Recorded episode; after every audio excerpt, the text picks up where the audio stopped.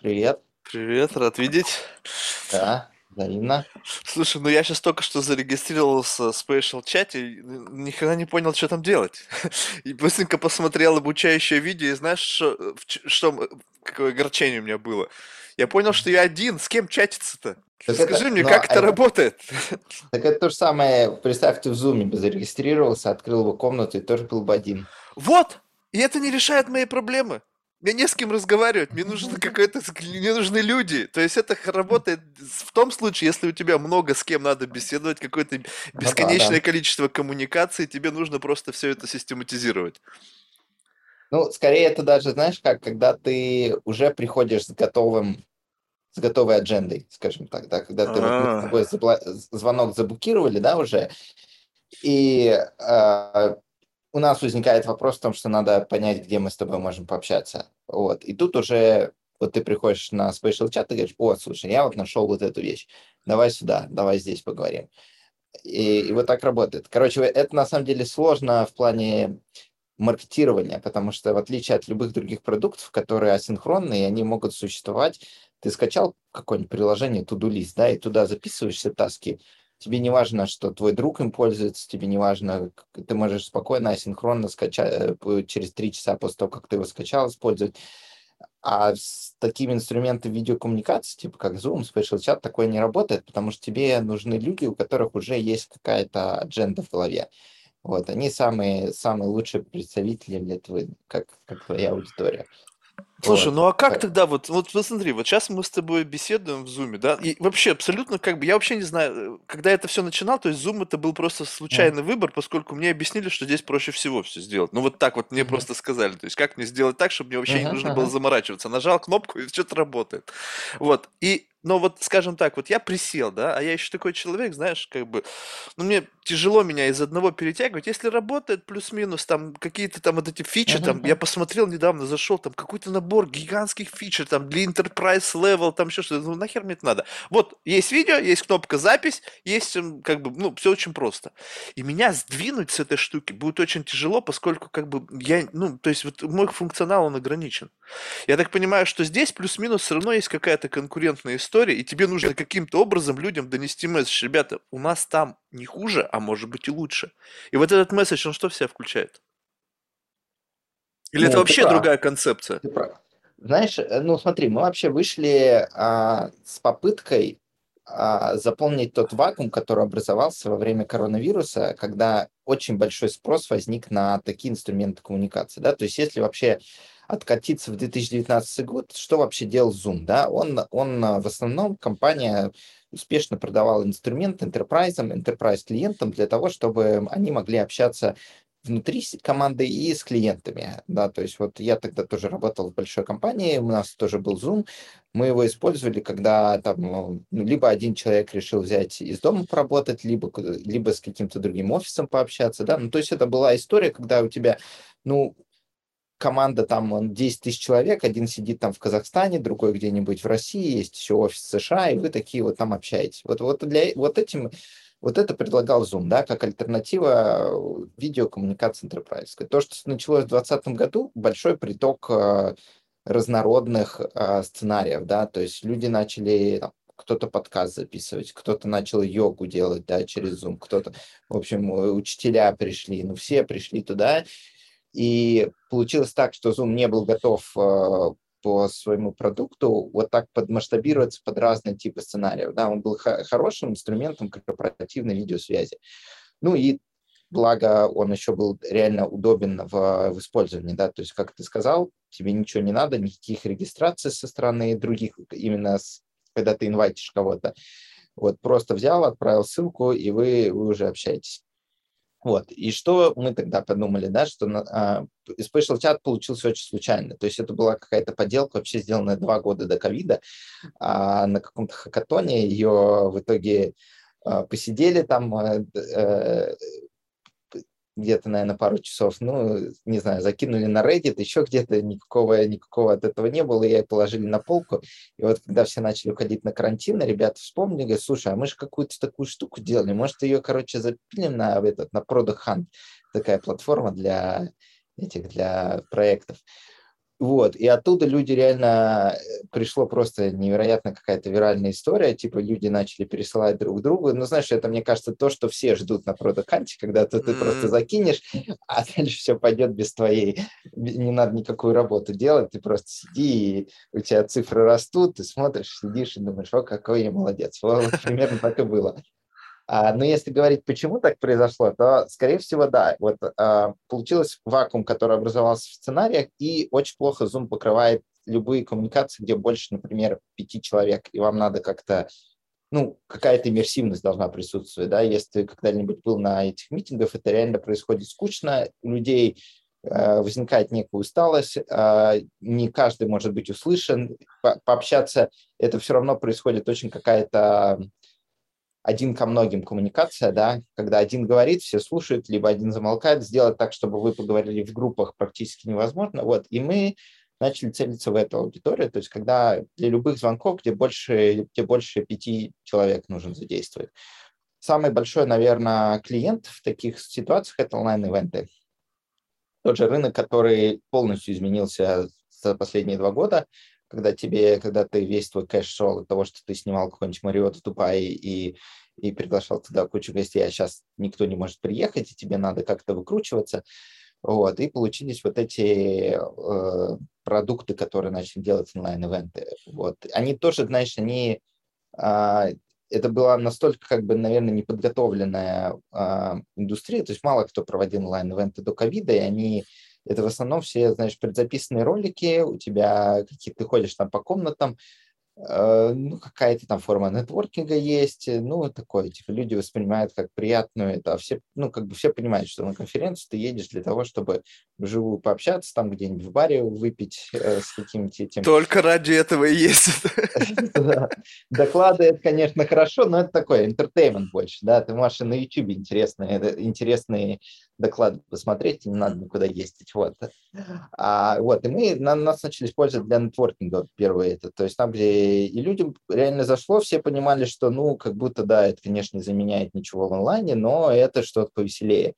Вот. И даже, даже сейчас, когда вот потихоньку так в некоторых странах там кто-то возвращается, ну, в принципе, ивенты уже вернулись более-менее, не проходят в таком формате все равно ниша для онлайн каких-то мероприятий, она осталась, и очень многие э, увидели в этом э, экономическую тоже выгоду. Например, что да, там ты до сих пор, в принципе, снимаешь какой-нибудь отель Мариот в Дубае для крипто мероприятия, но это только где-то, может, 10% всех ивентов, которые есть. А остальные, они в целом хорошо существуют в онлайне, и наоборот, они получают от этого выгоду. И сделать, попытка сделать что-то в этом плане более интересное и для человека, раскрыть какое-то количество сенсоров, которые, которые используются при коммуникации, вот это наша такая задача.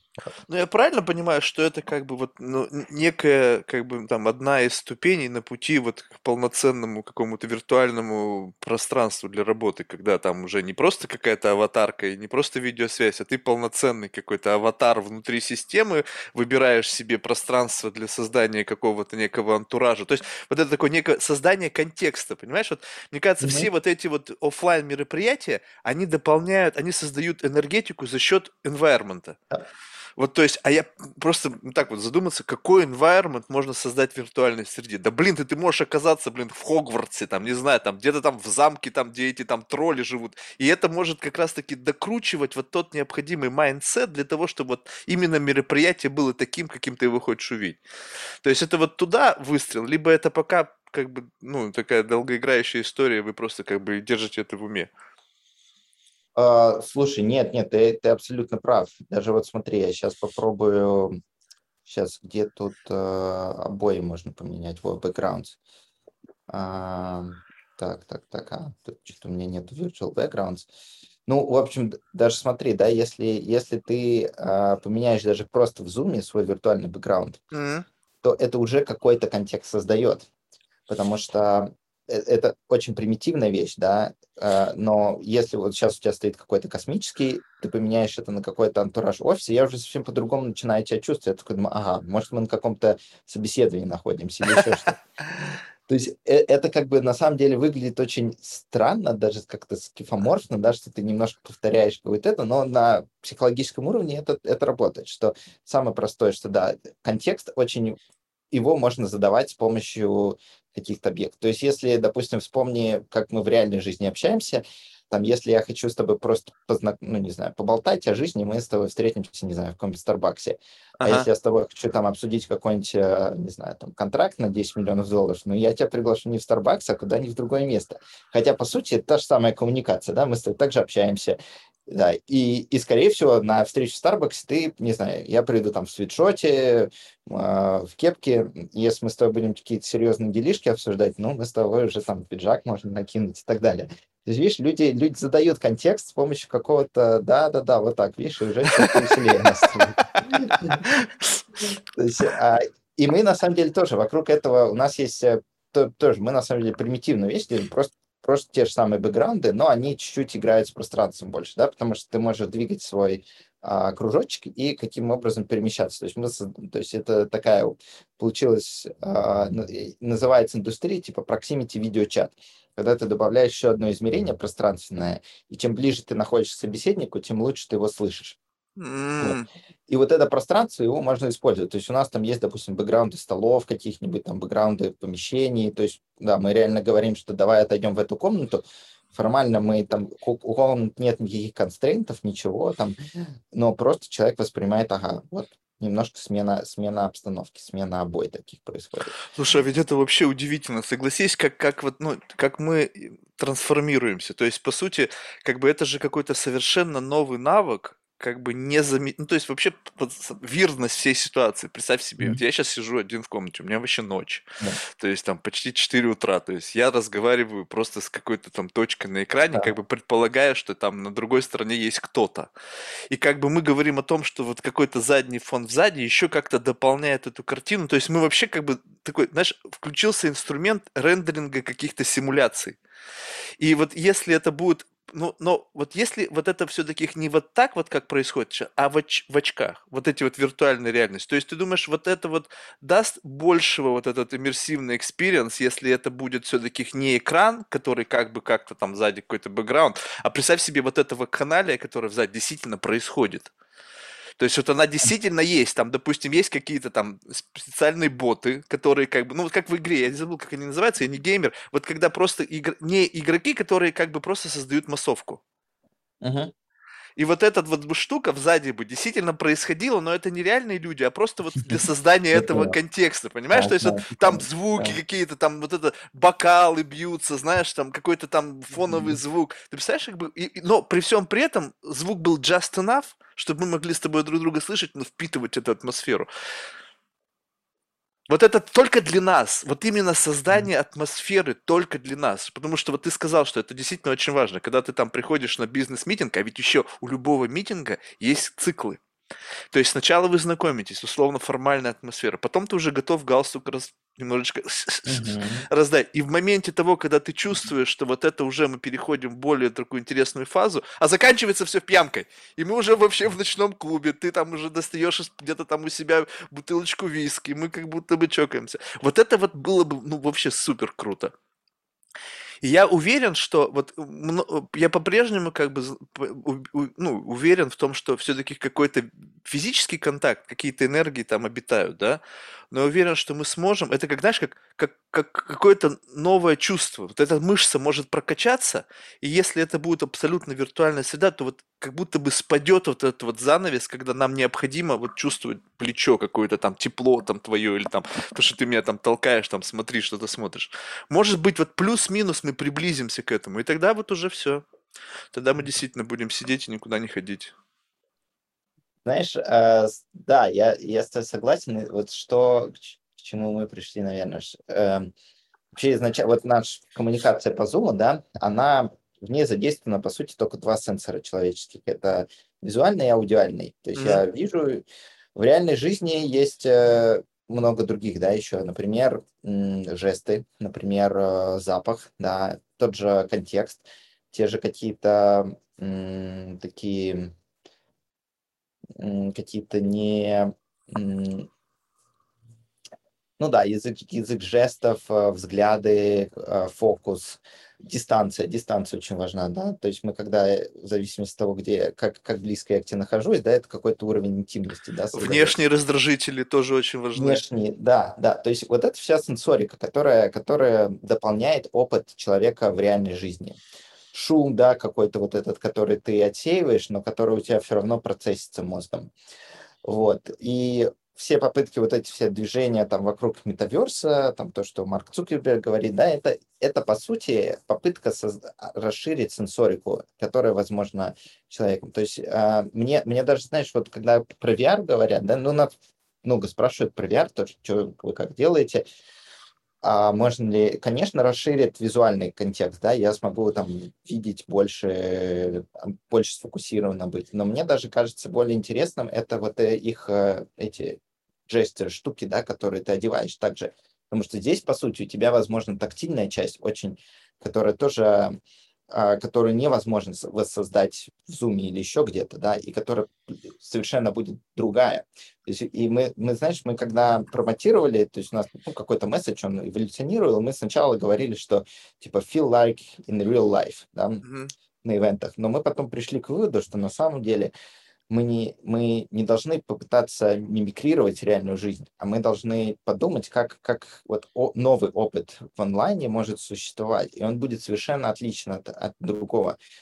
Возможно, вот нужен ли шум, например, какой-нибудь бэкграундский, да, с одной стороны, да, но с другой стороны, в реальной жизни он иногда мешает, и мы как-то строим вокруг, там, не знаю, стены с шумоподавлением, например, да, какие-то а, наушники с шумодаун, да, чтобы от этого избавиться. Но он, он существует в, в реальности, да, и а в, в, в онлайн-мире, ну, мы можем его абсолютно как бы сами по кнопочке отключить. Вот и такие вещи, да, которые как бы как мы можем воссоздать общение в, реальной, э, в онлайне, да, чтобы оно было немного другим, но тоже все равно интересно на каком-то нейропсихологическом уровне. Вот, вот это, наверное, такая задача, которая, которую думаем, как решить. Это, знаешь, это тут сразу же приходит пример э, с самолетом, да, когда пытались э, самолет крыльями не машет, и то же самое, что здесь вот как бы нужно найти какой-то вот кор, какой-то вот именно то, что делает вот место именно вот ту магию. То есть, вот, допустим, там самолет, как они придумали, что вот там должна быть какая-то там поверхность, которая позволяет там воз... лететь, да. Соответственно, вот из любое, любая среда, любой, любой как бы контекст, любой вот этот ambience, он создает вот помимо всего прочего есть вот что-то. И вот если это что-то будет как, как взято за основу и трансформировано, и это будет действительно совершенно иной experience, то, мне кажется, это полетит. Потому что сейчас пока, мне кажется, вот эти попытки как бы полностью мимикрировать, ну, это то же самое, что заставить самолет махать крыльями. Нафига? Ну, то есть зачем? То есть мы это уже испытывали. И как бы я знаю, что это такое. То есть, как бы, вот если представь себе, вот, что как бы можно даже провести такой эксперимент. Вот насколько, вот что, провести один и тот же, допустим, митинг онлайн, там, не знаю, в, в виртуальной реальности, либо через Zoom, или тот же самый сценарий пройти вот в живом общении где-то там, и причем в разных местах все это попробовать. И как бы результативность, я думаю, что плюс-минус, вот как бы будет одна и та же, только мы будем как бы испытывать какую-то дополнительную нагрузку. То есть, может быть, кстати, э, эффективность, допустим, того, что встречи заключаются, ну, там, сделки лучше в ресторанах или еще где-то, потому что distraction – снижает эффективность работы мозга. Ну, то есть, как бы он, как бы, представь себе, что у тебя процессор есть какой-то, да, который ну, фокусируется на чем-то. Когда есть различные дистракшн, там, все, что происходит, они как будто бы снижают вот эту производительность вот этого процессора, и ты как будто бы немножечко дами становишься. Ну, то есть, чуть-чуть, как бы, раз, и, и может быть, это тебя рас, ну, расслабляет, ты не такой совсем в кучке и так далее. И за счет этого происходит, что тебе вот в голову заходит вот, с минимальной вот этой вот критической оценкой. То есть, как будто уровень критической оценки снижается. Все-таки, когда ты здесь общаешься, я иногда бывает до того дохожу, что вот в общении вот в таком вот настолько концентрируешь, что у меня в конечном итоге начинает голова болеть, что я настолько как бы отключаю вообще все, вот, ну, то есть даже движение можно отключить, вообще абсолютно все, и ты прямо вот настолько настраиваешься на человека, и вот здесь муха не проскочит. Вот здесь вот настолько фокус у тебя на вот общении на твоем собеседнике, что ты слушаешь прямо детально, что он говорит. И здесь как будто бы эффективность может быть выше, потому что нету дистракшена. Я не знаю, то есть это такой очень спорный момент. То есть э, не, не факт, что все-таки вот это вот общение живое, оно более эффективно, если есть дистракшн. Конечно, если вы закрылись там в комнате, в переговорке, там больше никого нету, стол, потолок, как бы ты, в принципе, плюс-минус быть тоже в таком же фокусе. Но это интересно, если взять вот какой-то вот, вот core, что действительно делает личную встречу более эффективной, нежели виртуальную? И вот это вопрос, мне кажется, на миллион долларов. Или на миллиард. Ну да, да, я...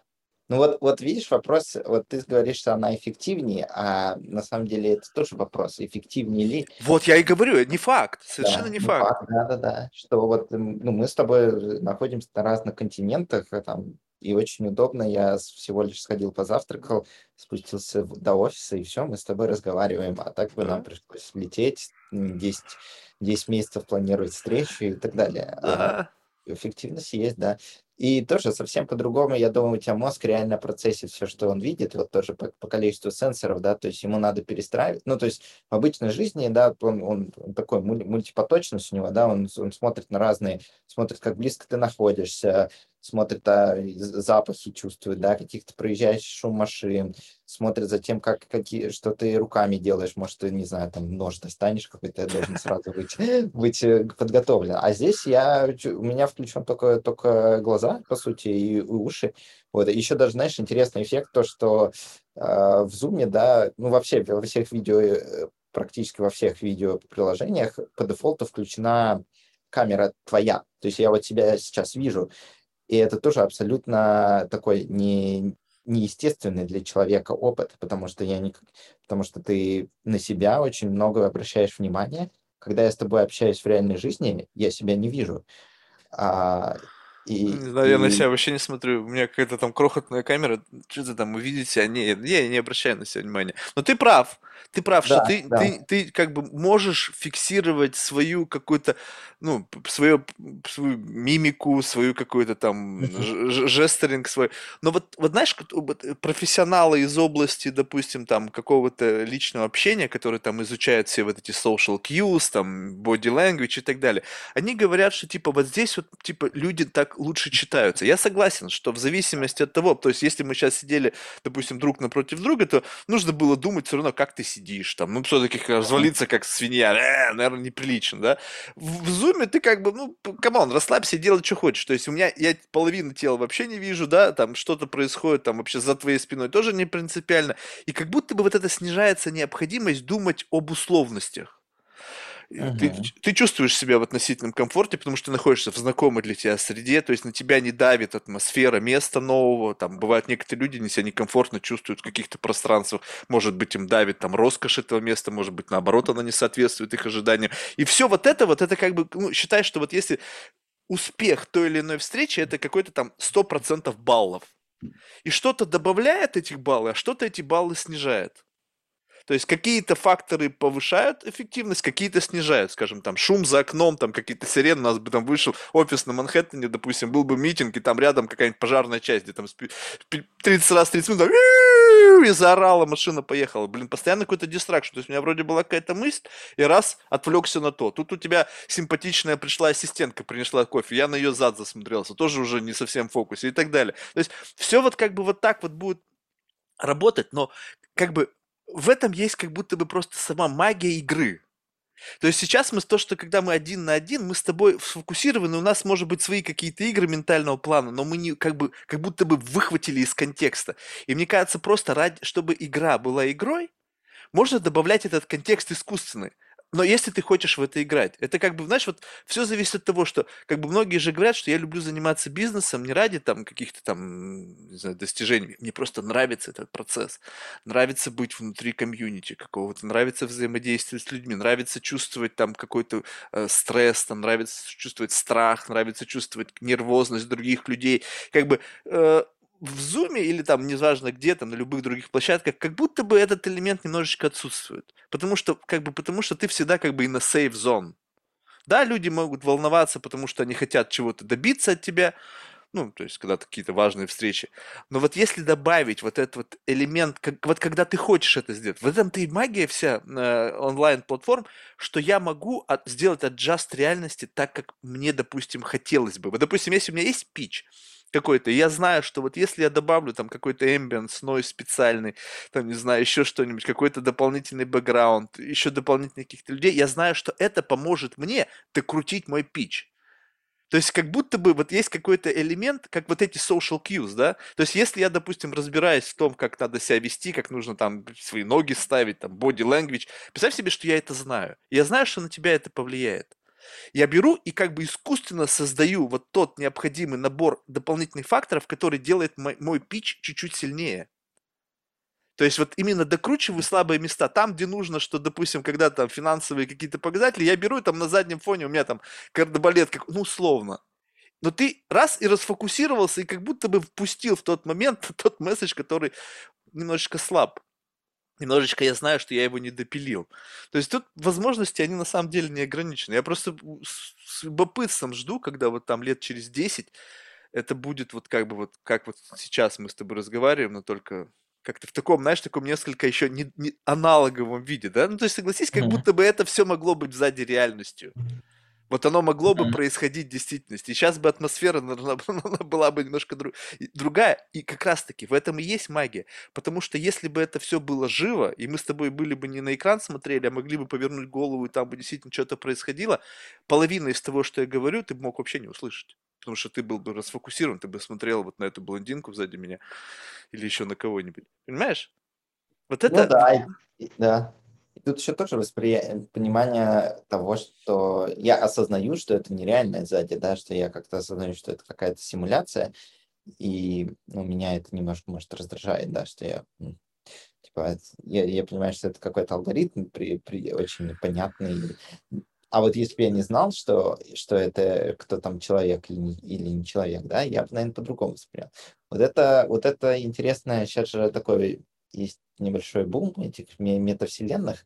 Ну, скажем так, да, это какая-то, давай так на простом уровне, ведь есть всякие MMORPG, да, которые там уже тысячу лет существовали, не знаю, там Lineage 2 какой-нибудь, еще что-то, вот. Ну, а попытка это чуть-чуть сейчас э, получ... многие думают, что можно это сделать э, как раз следующий элемент социального взаимодействия, да, что он будет вот, вот такой, да, виртуальный мир. А, вот, вот в этом плане, если бы мы с тобой там общались, а на заднем плане ходили люди, я бы уже как бы, я их воспринимал бы как людей. Ну, то есть, то есть это какие-то агенты, да, они управляются кем-то, то есть это не боты, это не...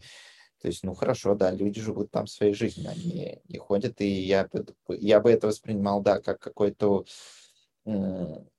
какую-то общность, да. А почему это важно? Вот представь себе, что давай представим себе сценарий. Мы с тобой сейчас где-нибудь в каком-нибудь людном месте не знаю, в Старбаксе. Mm-hmm. Вот, но представь себе, что вот, ну, как бы такой мент... в рамках ментального эксперимента, что эти люди живые, но поскольку ты с ними не взаимодействуешь, их можно сделать как бы даунгрейд их присутствия, как просто как какие-то боты, как симуляция. Просто как контекст. Я очень люблю такие игры играть. Я особенно когда накуришься, вот сядешь и говорю, представь, что все это симуляция. Вот все, что происходит, вот к тебе подходит официант или еще кто-то, это не человек, это просто какой-то вот, не знаю, дистракшн. Относись к этому как вот, как все это не существует. Мы с тобой вообще сидим на кухне, где-нибудь там, не знаю, на даче, вообще никого нету, ночь, и это все, это все просто вокруг тебя воссоздано. И вот если до такой глубины в эту ситуацию пуститься, это вообще никакого значения не имеет. То есть какая разница? Сзади этот настоящий человек, если он ведет себя как человек настоящий, если он выглядит как настоящий человек, если ты как бы можешь представить, ты, ты вот смотришь фильмы, там же все выдумка, там нету, то есть если это не какой-то документальный или основан на реальных событиях, это игра актеров. Ты же понимаешь, что там, пусть и живые люди, но представь себе, что ты не знаешь, что это живые люди, что вот сделали симуляцию какого-нибудь виртуального актера. Ты понять не можешь, что это он. Тебе кажется, что он. В конечном итоге в какой-то момент становится вообще не важно. Тебе главное, какой, какой сценарий разыгрывается, какие там интриги, какие там переживания и так далее. Какая мне разница, кто там, живой это человек или нет. Не важно, что меня как-то зацепили, Поэтому я не, вот, ну, для меня лично было бы не столь принципиально. Если бы этот сценарий, который разыгрывался, был бы прикольный, ну что если просто люди ходят, и, э, по сути, никакой для меня разницы, кто управляет этим аватаром, алгоритм, либо сам человек. Не знаю. Я не вижу большой разницы. Да, да. Так, а, так здесь, понимаешь, в этом ты и создается, что ты не знаешь, что это алгоритм реальный человек. А, А, вот, ты не можешь однозначно сказать. И ты, воспри... и ты как бы, а, ну, ну да, что ты... Это, это же как, как, как в «Матрице», то, ну, то, что ты описал, не знаю, ты четвертую смотрел «Матрицу»? мгм. Там сцена, сцена в этом, в, в нью-йоркском кафе, когда они сидят, и там, ну, как бы, а, ну, Нео и Тринити, типа, а все остальные это симуляция, да, но мы, как зрители, мы не знаем, что это симуляция до последнего момента, и мы воспринимаем их как людей. У нас есть какое-то чувство, мне кажется, человек как-то, как-то он, наверное, какая-то такая психологическая вещь, что ты всегда испытываешь какую-то эмпатию к человеку, если ты видишь его, если он явно создан как человек, ты, ты думаешь, что это всегда какая-то такой же, как и ты, да. Э, Если бы там ходили роботы, да, мы бы совсем по-другому это воспринимали. Но до последнего момента, пока мы не знали, что это типа компьютерная симуляция, мы к ним испытывали какой-то в принципе, со- сопричастность. Также и здесь, если, бы- если бы я, я знал, что хотя бы в, в каком-то виртуальном мире существует там три-четыре прям человека, который управляет с людьми с компьютера, они сами приходят, заваривают себе чай и сидят в монитор и все контролируют, и пусть там при этом еще было бы тысячу ботов, я бы все равно каждый раз воспринимал ботов как людей, потому что я уверен, что они не люди. Вот. И в этом, да, что... э, э, Это, знаешь, это интересно тоже, вот как, как будут... э, Понимаешь, ты можешь как бы создать какую-то реплику себя, да, и вот это вопрос, типа, в виртуальном мире она будет существовать как, э, как твое индивидуальность, или это уже бот будет, да, и ты можешь как бы по сути сейчас с помощью там а, ну, не знаю, сделать достаточно хорошего, а, как сказать, conversational agent, да, который будет поддерживать беседу, который будет а, очень контекстный в зависимости от, от того, с кем с кем он, чья реплика это, да, он будет отвечать на вопросы, где он живет, э, как он себя чувствует, э, не знаю, синхронизирует с каким-то глобальным мозгом, который подключается, вот, и, но при всем при этом он как бы не будет, не будет управляться человеком, то есть это не отвечать на человека, а какой-то, ну, так, алгоритм, да. Вот, и это, да, интересно, что куда это все Э, Это, это знаешь еще, что может быть интересно? Кстати, как эта проблема, допустим, вопросов, то есть если это conversational какой-то там чат-бот, и, скажем так, он поставлен в тупик, то как будто бы есть какой-то специальный application, который по сигна... бот посылает сигнал основному агенту, когда он встал в тупике, и основной агент помогает ему допиливать ответ на вопрос. То есть э, э, э, я просто не представляю, как это может, то есть во что это может все развиться. То есть вот есть гениальные люди, такие как ты, и все, кто работают над этими вещами. Я просто боюсь себе представить, как это будет. Но вот ты знаешь, вот пока я как бы не вижу вот как бы точки входа. То есть, несмотря на то, что вроде как там есть там метаверс, там другие какие-то платформы там создаются, я еще как бы там ни разу не бывал. То есть я не знаю, как бы вот этого как бы welcome message, вот такой большой надписи заходите, я еще пока не вижу. Такое ощущение, что это вот как раз-таки для людей, которые вовлечены в этот процесс, то есть где-то там они занимаются девелопментом схожих направлений, как-то еще что-то. Вот чтобы это стало такое массовое явление, и чтобы вот эта точка входа была простая, вот для меня, как вот действительно нажатие кнопки, я действительно сразу же там, и у меня была возможность там построить самого себя там по образу и подобию, либо вообще неважно, там рок себе прилепить на лоб, чтобы всех смущать. И, и пока такого нет. То есть это пока очень early, но такое ощущение, что если ты сейчас там, вернее, если ты сейчас не там, то ты как будто бы упускаешь возможность впитать в себя вот этот вот как бы тонкую вот эту вот материю э, того, как это устроено. Ну, то есть, вот знаешь, вот когда вот, вот ты прямо развиваешься вместе с этим, то есть ты вот эволюционируешь вместе с изменениями вот этой системы, она пока кривая, косая, ты на нее смотришь и как бы не пытаешься говорить, ой, да что там так все стрёмно. Ты просто пытаешься в себя впитывать, и в тот момент, когда она выйдет на какой-то уровень общедоступный для всех, когда все туда придут и не почувствуют разницу, ты как будто уже будешь понимать, как это все устроено, все тонкости вот этих процессов коммуникации, как что, и у тебя есть возможность там победить. То есть вот создается такое ощущение, что новая, новая какая-то, как это сказать, вектор для доминирования. То есть вот какой-то потенциал, новый социальный лифт. Были в одно время, появились социальные медиа, как некий социальный лифт, а теперь появится некая виртуальная среда, в котором люди, которые лучше понимают, как это устроено, смогут точно так же выстреливать, как это было в какой-то момент времени с людьми, которые освоили социальные медиа раньше, чем остальные. Есть такое ощущение? Слушай, ну мне кажется, это такая проблема-то общая для, для всех сервисов. То есть как найти первых каких-то early adopters, да, которые почему-то приходят к тебе, да, они, они используют какие-то стандартные медиа. Это правда. Сейчас, наверное, а, во-первых, вся вот эта движуха вокруг метаверса, она еще очень поддерживается там крипто, mm-hmm. Как, как медиумом для а, любой товарооборота между людьми, ну и попытки, да, полностью уйти от каких-то а, валют, эмиссия которых регулируется государством, ну, то есть попытка, да, какой-то создать новый, новый мир. То есть криптосообщество туда... А, а, а криптосообщество, оно тоже достаточно такое сказать, немного уникальная, да, но в принципе, мне кажется, там есть э, э, ну, достаточно много какого-то меркантильного интереса, да, что ты а, что ты просто движешь за тем, чтобы в попытках того, чтобы токен, который ты поддерживаешь там или еще, э, чтобы он как-то вырос, да, нежели, нежели просто интерес, который у тебя присущ как, как человеку, да, то есть там вот, не знаю, слышал может, так краем э, уха, что там есть а, некий токен, который продают виртуальную землю во всех этих метаверсах. Там мм. уже, мол... Snoop Dogg там что-то прикупил себе там. Да, да, да, что это все как бы, ты такой, ага, вот, слушай, там можно деньги сделать. То есть, ну, такой, ты типа приходишь туда с точки зрения того, что ты можешь, это еще один способ, как спекули... спекулятивно на, на чем-то заработать, да, на таком быстром хайпе, не хайпе, не знаю.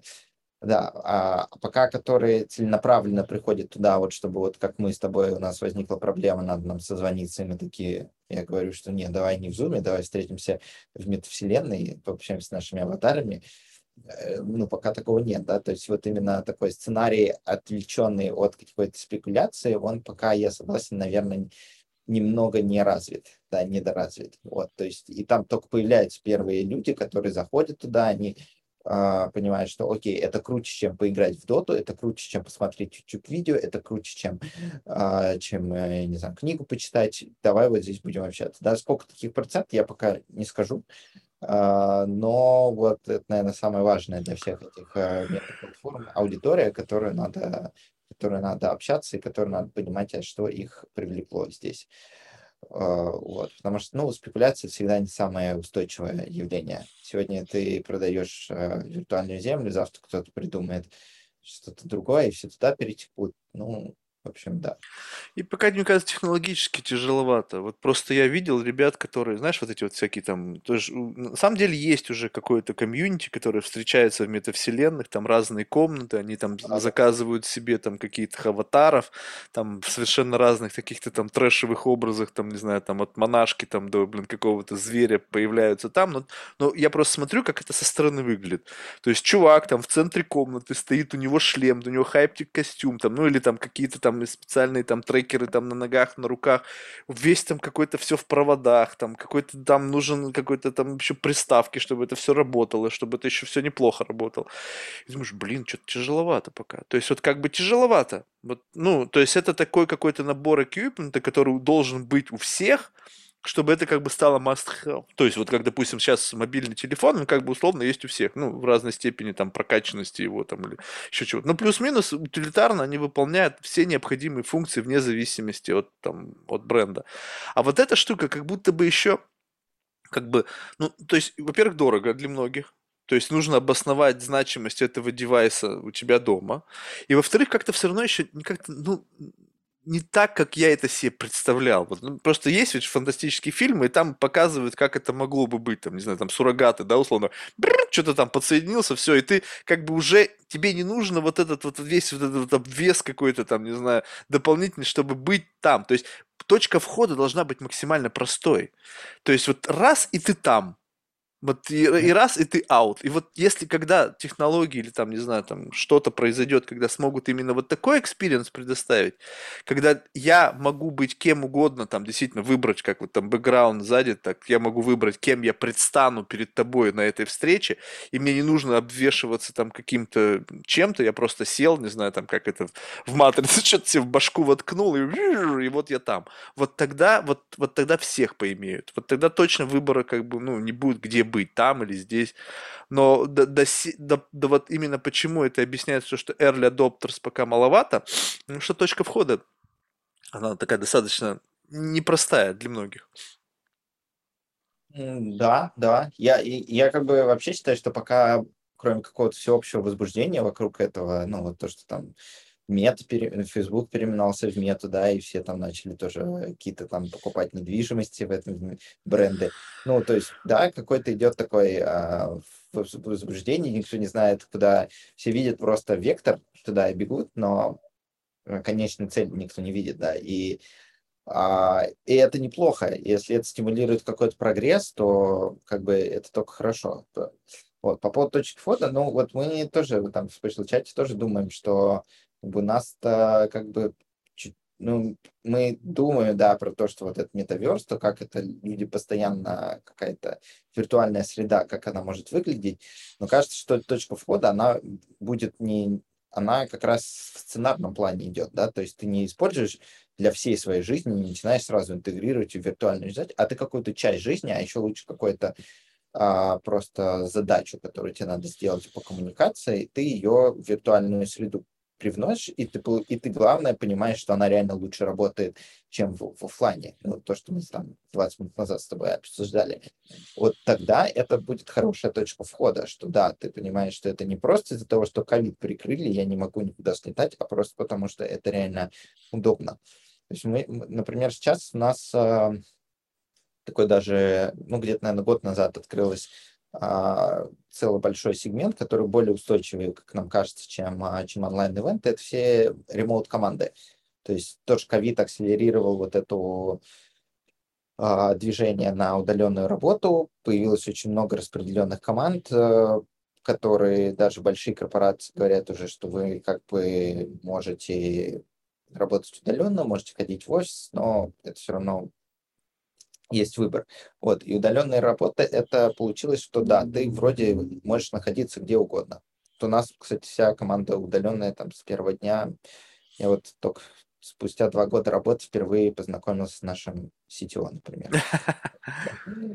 Лично познакомился. Лично, да, лично, да. Очень интересное чувство. Ты всегда думаешь, что человек выглядит немножко по-другому, когда ты с ним общаешься. Вот, а вживую он вот такой. Вот, и да, что здесь мы открыли, что как раз получается, что какая-то, короче, появилась такая, наши пользователи даже скорее начали использовать, они придумали такую вещь, как виртуальный офис. То есть, что это подразумевает? Они начинают работать и сразу логинятся в Spatial Chat и просто активно там сидят 8 часов. То есть, э, ну, выключают камеру, звук, но ты в любой момент, например, можешь к ним подойти и что-нибудь там сказать, типа, о, привет, давай, давай пойдем переговорим об этом. А, это, ну, когда спрашивали, типа, «А зачем вообще вы это делаете? Ну, то есть мы сами так не делаем. Нам казалось это очень странно. Они объяснили, что вот мы вообще работаем по всем... Вот когда я в офис прихожу, да, что мне нравится, я вижу людей, я как-то чувствую какое-то плечо, что мы работаем вместе, что я иногда даже чувствую вот это клацание клавиатуры, там кто-то, что-то шум принтера. А вот я дома сижу, да, с одной стороны круто, я концентрируюсь. Там одну неделю я прям практически сижу думаю, вау, как круто работать дома. А потом я понимаю, что я что-то как-то мне становится скучно, нет социализации. И вот э, когда люди заходят там в виртуальный офис, они воссоздают его, да, они, они потихоньку так э, там ты можешь подойти, да, тебе не надо, как в слайке, спрашивать постоянно «Привет, есть время для разговора?» или «Покажи там календарь». Ты сразу подошел, сказал «Я вижу, что ты тут, давай, если есть минутка, пойдем, пойдем поговорим, а, обсудим там какой-нибудь проект». Вот. И то есть мы вот такую сейчас прорабатываем, вот это виртуальный офис.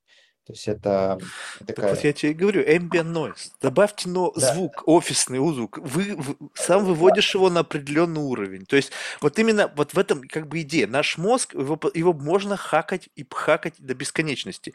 У, у любого, у нас уже, у любого человека, который есть какой-то experience, там, не у младенца, у него есть набор звуков, запахов, каких-то там еще чего-то, который ему, вот дай вот мне, включи какой-нибудь мне сейчас звук, и я представлю, я в своей голове визуализирую, где я.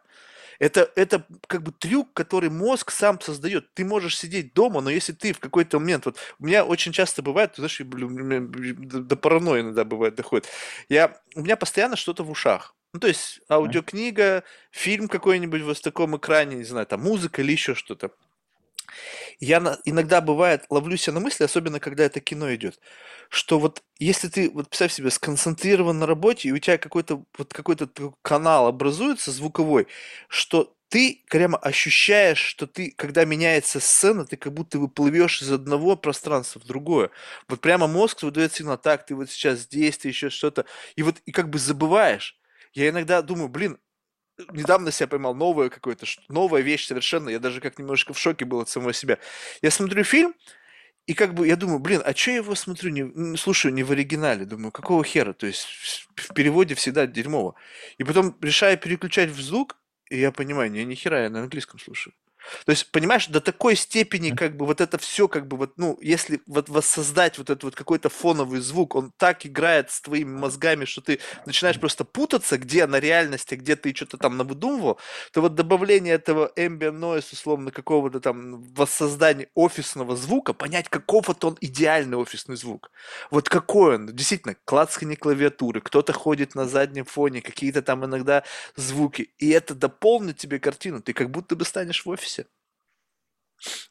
Хочешь выключи? Хочешь делай погромче, хочешь делай потише. Где ты хочешь работать? В компании, где все там молчат, и очень такие смолчат, смолтоки всегда какие-то очень формальные. Либо там бушующая команда, где там все, вау, мы там это сделали. Представь себе, вот это мозги можно хакнуть в три секунды. Главное понять, каков этот должен быть офис, как это вот, каков этот звук идеальный для того, чтобы ты чувствовал какую-то вот магию вот этого воздействия. Твой мозг воспринимал, дорисовывал пространство. Ну да, да. Это, знаешь, тоже, если ты... Это вот проблема какой-то симуляции звуков. Короче, у меня есть такое хобби, а, что я э, занимаюсь такой штукой, называется но, а, sound recording, не sound recording, а field recording, вот. Ага. Когда ты, короче, записываешь звуки, а, просто которые происходят, там, шум машин, например, uh-huh, в лес uh-huh. выходишь, э, ручей, вот, ну, что у меня есть целая большая медиатека различных звуков, которые я записывал, да, то есть я там когда думал, может, я там музыку начну писать электронную, ну, как-то вот живой звук, я его буду использовать. Ну, пока, пока я просто их коллекционирую и на SoundCloud выкладываю. Mm-hmm. Вот.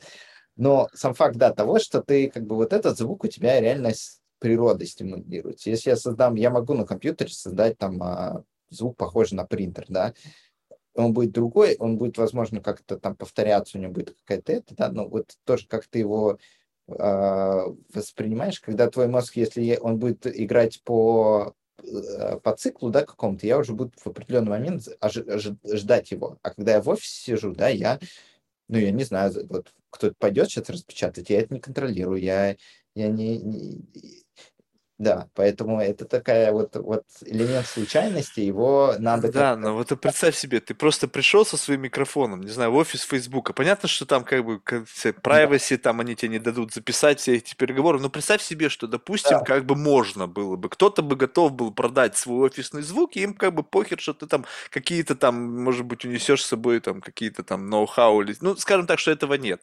И ты записываешь реальный офис. И потом, возможно, как-то там нейронка обучит учится создавать вот эту вот непредсказуемость, какой-то там, не знаю, там, факап какой-нибудь, кто-то там разлил кофе, там, уай, жопа, там, залил все свои там бумаги, ну, еще что-нибудь. То есть, по сути же, как бы, ты записываешь природу, вот она в моменте, что-то изменяется, вот она реальность. Вот офисный звук, он тоже реальный вполне. Есть еще огромное количество компаний, которые там работают. Да даже, в принципе, сама компания для своих сотрудников может сделать запись. Окей, вот для работников Фейсбука, вы тоже ничего, ну, то есть, скажем так, у тебя есть отдел, департамент какой-нибудь, Вот в этом департаменте плюс-минус все равно так или иначе все слышат, потому что они там сидят. Запишите это и сделайте это в вашем виртуальном офисе. Тот же самый офисный звук. Ты будешь слышать голоса своих знакомых, которые там, ты, ты их знаешь, ты их уже, как бы, ты их с ними в реальной жизни знаком, и ты будешь их слышать. Понятно, что в какой-то момент времени это надо постоянно обновлять, тут получится, что одно и то же каждый день, да, чтобы это не надоедало, потому что какого хера опять это происходит, день сурка сегодня или еще что-то. Ну, то есть можно как-то с этим поиграть, и как будто бы можно найти вот это вот необходимый элемент, который настраивает человека на работу. Вот я не знаю, у людей есть разные ритуалы. Я просто действительно наблюдал, как люди готовятся к чему-то. Какой-то там, какой-то там, не знаю, к работе, там, может быть, рутинной, либо наоборот, там, креативной. Кто-то там, не знаю, косяк рядом ложит, кто-то там кофе выставляет. Вот у них на столе мне нужно создать какую-то идеальную среду для того, чтобы я был максимально эффективен. Кто-то там, не знаю, там перед этим там кросс бежит или еще что-то. То есть какая-то подготовка. Но все это, вот если это дополнить каким-то вот странным дополнительным элементом, как будто бы мозг, вот он раз, и ты там. А раз ты там, значит, у тебя есть, включается программа, которая автоматически активируется, когда ты там. Как в собаке Павлова, там желудочный сок начинал вырабатываться, когда там что там показывали люди, что, какой, там, какой там эксперимент был. То есть представь себе, что вот это же есть такое ощущение, ты попал в ресторан, у тебя там от запахов разыгрался аппетит. Но если убрать запахи, и ты просто в ресторане, ведь тоже что-то происходит вот звук ресторана, где там лязгание посуды, разговоры, там кто-то носит официанты, там чек. И все равно, вот даже сейчас я тебе вообще без звуков, я даже у меня даже в, в желудке что-то да, там заработало. Чувствуешь? Вот это, а, а если это звук? Не знаю, мне кажется, прикольно было бы. Тем более, если есть идея воссоздать. Э, ведь основная проблема в том, что люди дома, как бы могут быть более продуктивными, но такое ощущение, что они действительно не чувствуют вот этого как камрадера, или вот это вот как будто бы часть себя комьюнити. Если им это дать домой, этот звук, может быть, и будет какая-то и продуктивность, они будут меньше отвлекаться на какие-то бытовые там нужды, забывать, что они дома или еще что-то. Не знаю, это проверить надо. Я думаю, что как бы сейчас же все проверка гипотез. То есть, может, ну, быть, да. и, может быть, и сработает. Вообще, это, конечно, тема такая интересная, что вот даже сам факт самих мозгов, он как бы любопытен, что мы сейчас переживаем какой-то действительно какой-то существенный переход от одного mindset а в другой. Ну, то есть когда-то с появлением интернета был самый такой мощный скачок, да, теперь как бы вот весь мир условно открыт, мы можем взаимодействовать, коммуницировать вне зависимости от его местоположения. И сейчас как будто бы происходит вообще в принципе трансформация, когда люди там используют различные медиумы, выходят за границы этого медиума, как бы вообще. А сейчас вот оно, ты можешь быть внутри этого медиума, ты не смотришь на этот медиум, ты там. И этот медиум может быть любым. Круто не знаю, когда это будет? Я хочу это протестировать. Офици- официально заявляю, я хочу это протестировать на себе. Потому что вот у меня в голове так сложилось, что, ну, я могу, как бы, как-то, видимо, это тоже особенности личности, я могу представлять себе любые сценарии. Ну, то есть менять медиум реальности так, как мне он, ну, как так, как условно я запрограммировал, скажем так. Вот если я создал себе иллюзию, что, допустим, вот пол комнаты не существует, понятно, что это как бы не совсем так, но я могу как-то в этом поверить. И я понимаю, что если мне дадут реальность, в которой действительно я как бы получаю тот эффект, который я хочу, то я могу воссоздать для себя абсолютно идеальный environment. Вот прямо где я чувствую, что вот прямо все так, как я хочу. Ты, вот, бывал ли ты в таких как бы а, местах, которые сто процентов все соответствуют вот твоему представлению об этом месте? Когда вот абсолютно все так, как ты хочешь. Угу. Слышишь, какая-то гармония? Да. Ну, знаешь, вот мне кажется, что если на такой какой-то чуть-чуть более примитивный уровень этого создания, ну, то на самом деле в онлайн-среде это у нас как бы есть, но вот, например, возьми, там, я не знаю, структуру папок на компьютере, рабочий стол, например, да, это же то же самое, вот то, что ты говорил, как ты делаешь так, чтобы подготовить себя к работе, да, что ты вот у себя в реальной жизни, там, у тебя есть стол, у тебя там папочки где-то лежат, да, в столе ручка приготовлена, тетрадочка открыта, да, то же самое, а вот рабочий стол, когда он только, если, видишь, он, он тоже немножко эволюционировал. Там лет 10 назад на компьютерах рабочий стол был точкой входа в компьютер. Да? Ты открывал Windows, у тебя всегда первый экран был был а, твой рабочий стол, собственно, да, с которого ты там открывал интернет, игрушку мог запустить, по папочкам фотки посмотреть и так далее. Сейчас это все так как бы изменилось, что у тебя перманентно открывается какое-то приложение, ну, у тебя уже рабочий стол стал более таким application-driven, да, что у тебя всегда открыты какие-то приложения, ты как бы в них находишься, да, вот. И вот это, вот ты, получается, да, таким образом как-то создаешь свою комфортную тебе среду работы в интернете, что равно работа в каком-то виртуальном медиуме, да. Вот, это такой, короче, да, если так говорить, вот это, наверное, такая моя общая мысль про то, что точка входа, как она может быть, вот это виртуальное какое-то пространство, новое виртуальное пространство, оно, мне кажется, проще всего достижимо через работу, через какие-то коллаборативные инструменты, потому что любая, э, любая работа – это всегда про утилитарность. Да? Ты будешь выбирать тот инструмент, который тебе позволяет делать что-то а быстрее, либо б дешевле. Вот. Если ты решишь эту задачу, то ты будешь, э, то ты, от этого легче идти к любому другому медиуму. Как, как с почтой, например, произошло. Да? Почта была хорошим инструментом, получилось хорошим инструментом именно замены факса, например, да, или замены mm-hmm. встречи, электронная почта, да, именно email протокол. На фоне этого уже потом появились там соцсети, которые, ну, улучшили experience почты, да, что тебе не надо там такие создавать ящики, более централизованные, да, в свое время, но как бы люди вот так эволюционировали. Но все началось с какого-то именно всегда с рабочего медиума. Поэтому мне кажется, что работа, все, что связано с workplace, вот это, вот это точка входа, по которой, да, не знаю, пока у меня email все равно на первом месте. Это для меня самый лучший медиум. Единственное, что я до сих пор, вот как бы вот, вот вопрос просто, который меня mm-hmm. раздражает. Вот почему до сих пор Gmail не прикрутил туда HTML редактор? Какого хера? Вот я этот вопрос задаю десятилетиям. На кой хер мне нужен сторонний HTML-редактор, если я хочу создать свое письмо в виде HTML и, и, и его как угодно, то есть не, не будучи профессиональным там, кодером, да, просто вот блоково так же, как это там, в MailChimp или еще где-то. Блять, ну сделайте это уже внутри. Ну то есть это же удобно. Ну то есть вот это как бы круто. Если иногда мне нужно создать, я могу за счет вот этого дизайна, за счет каких-то дополнительных элементов добавить больше смысла, подчеркнуть оцен, от, оттенки письма, сделать фокус на этом, на всем. До сих пор нету. До сих пор нету даже, мать его, видео, чтобы я мог его не уходить на YouTube, а посмотреть прямо внутри, вот как бы вот, вот этого. Это да, можно сделать в мессенджерах, как это сделать, но какого хрена не сделать этого в email? Почему?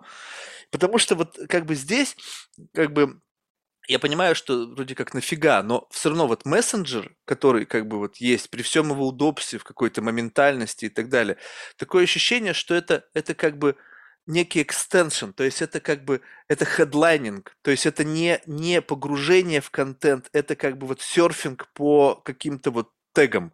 Бум-бум-бум-бум-бум, мы как-то вот можем как-то вот не, не углубляться в проблематику, а просто решать проблемы на бегу. Тык-тык-тык-тык-тык, то ведь равно надо же иногда бывает сесть и о чем-то подумать.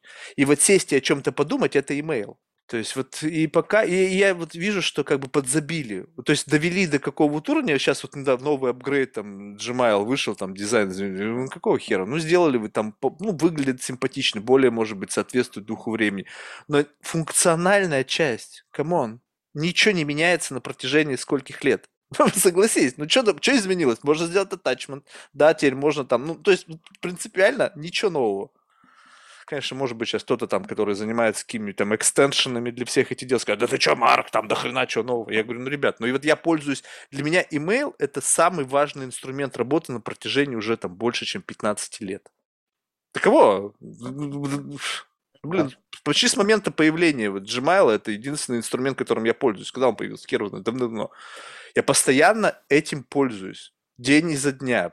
Просто мой, мой вот интерфейс общения с внешним миром это вот мой Gmail аккаунт. Мессенджеры так, да, удобно. Некоторые я понимаю, что для них как бы канал основного подключения сейчас это мессенджер, потому что почту проверяют редко, потому что там куча спама, им лень там отписываться. Поэтому как бы приходится использовать. Но в целом Это, этот, этот ресурс, он, мне кажется, как бы немножечко, как бы, он важен до сих пор, но я не вижу вот его развития. То есть такое ощущение, что не видят смысла развивать его, потому что сейчас есть другие способы взаимодействия, какие-то появились там коллаборационные платформы, почему это не превратилось туда? То есть туда прикрутили, там Google чат, да, сделали там или еще какую-то херню там. Но в целом, не знаю, мне кажется, это тут, тут, тоже должно быть какое-то развитие. А вообще, когда, в принципе, все это уйдет в, в какой-то в мета, в среду, то как бы там даже вообще просто специфика взаимодействия изменится. Когда месседж, появившийся, будет появляться у тебя перед глазами, то есть тебе не нужно никуда смотреть и специально ничего проверять. Вот он, ты в этом пространстве, у тебя бум, как это, как этот в э, Augmented Reality появилось там notification, что вам получено сообщение. И там может быть все что угодно. Моментально открывается видео полупрозрачное, ты смотришь его. То есть, не знаю, я, я э, смотришь эти фантастические фильмы, там это хочется попробовать. Это хочется попробовать, но вот пока, как бы, я, блин, не знаю, э, пока это все на таком очень зачаточном уровне. Я надеюсь, что вы это протащите дальше. То есть пока понятный хайп, на этом зарабатывают там представители там NFT, там криптосообщества, там что-то продавая.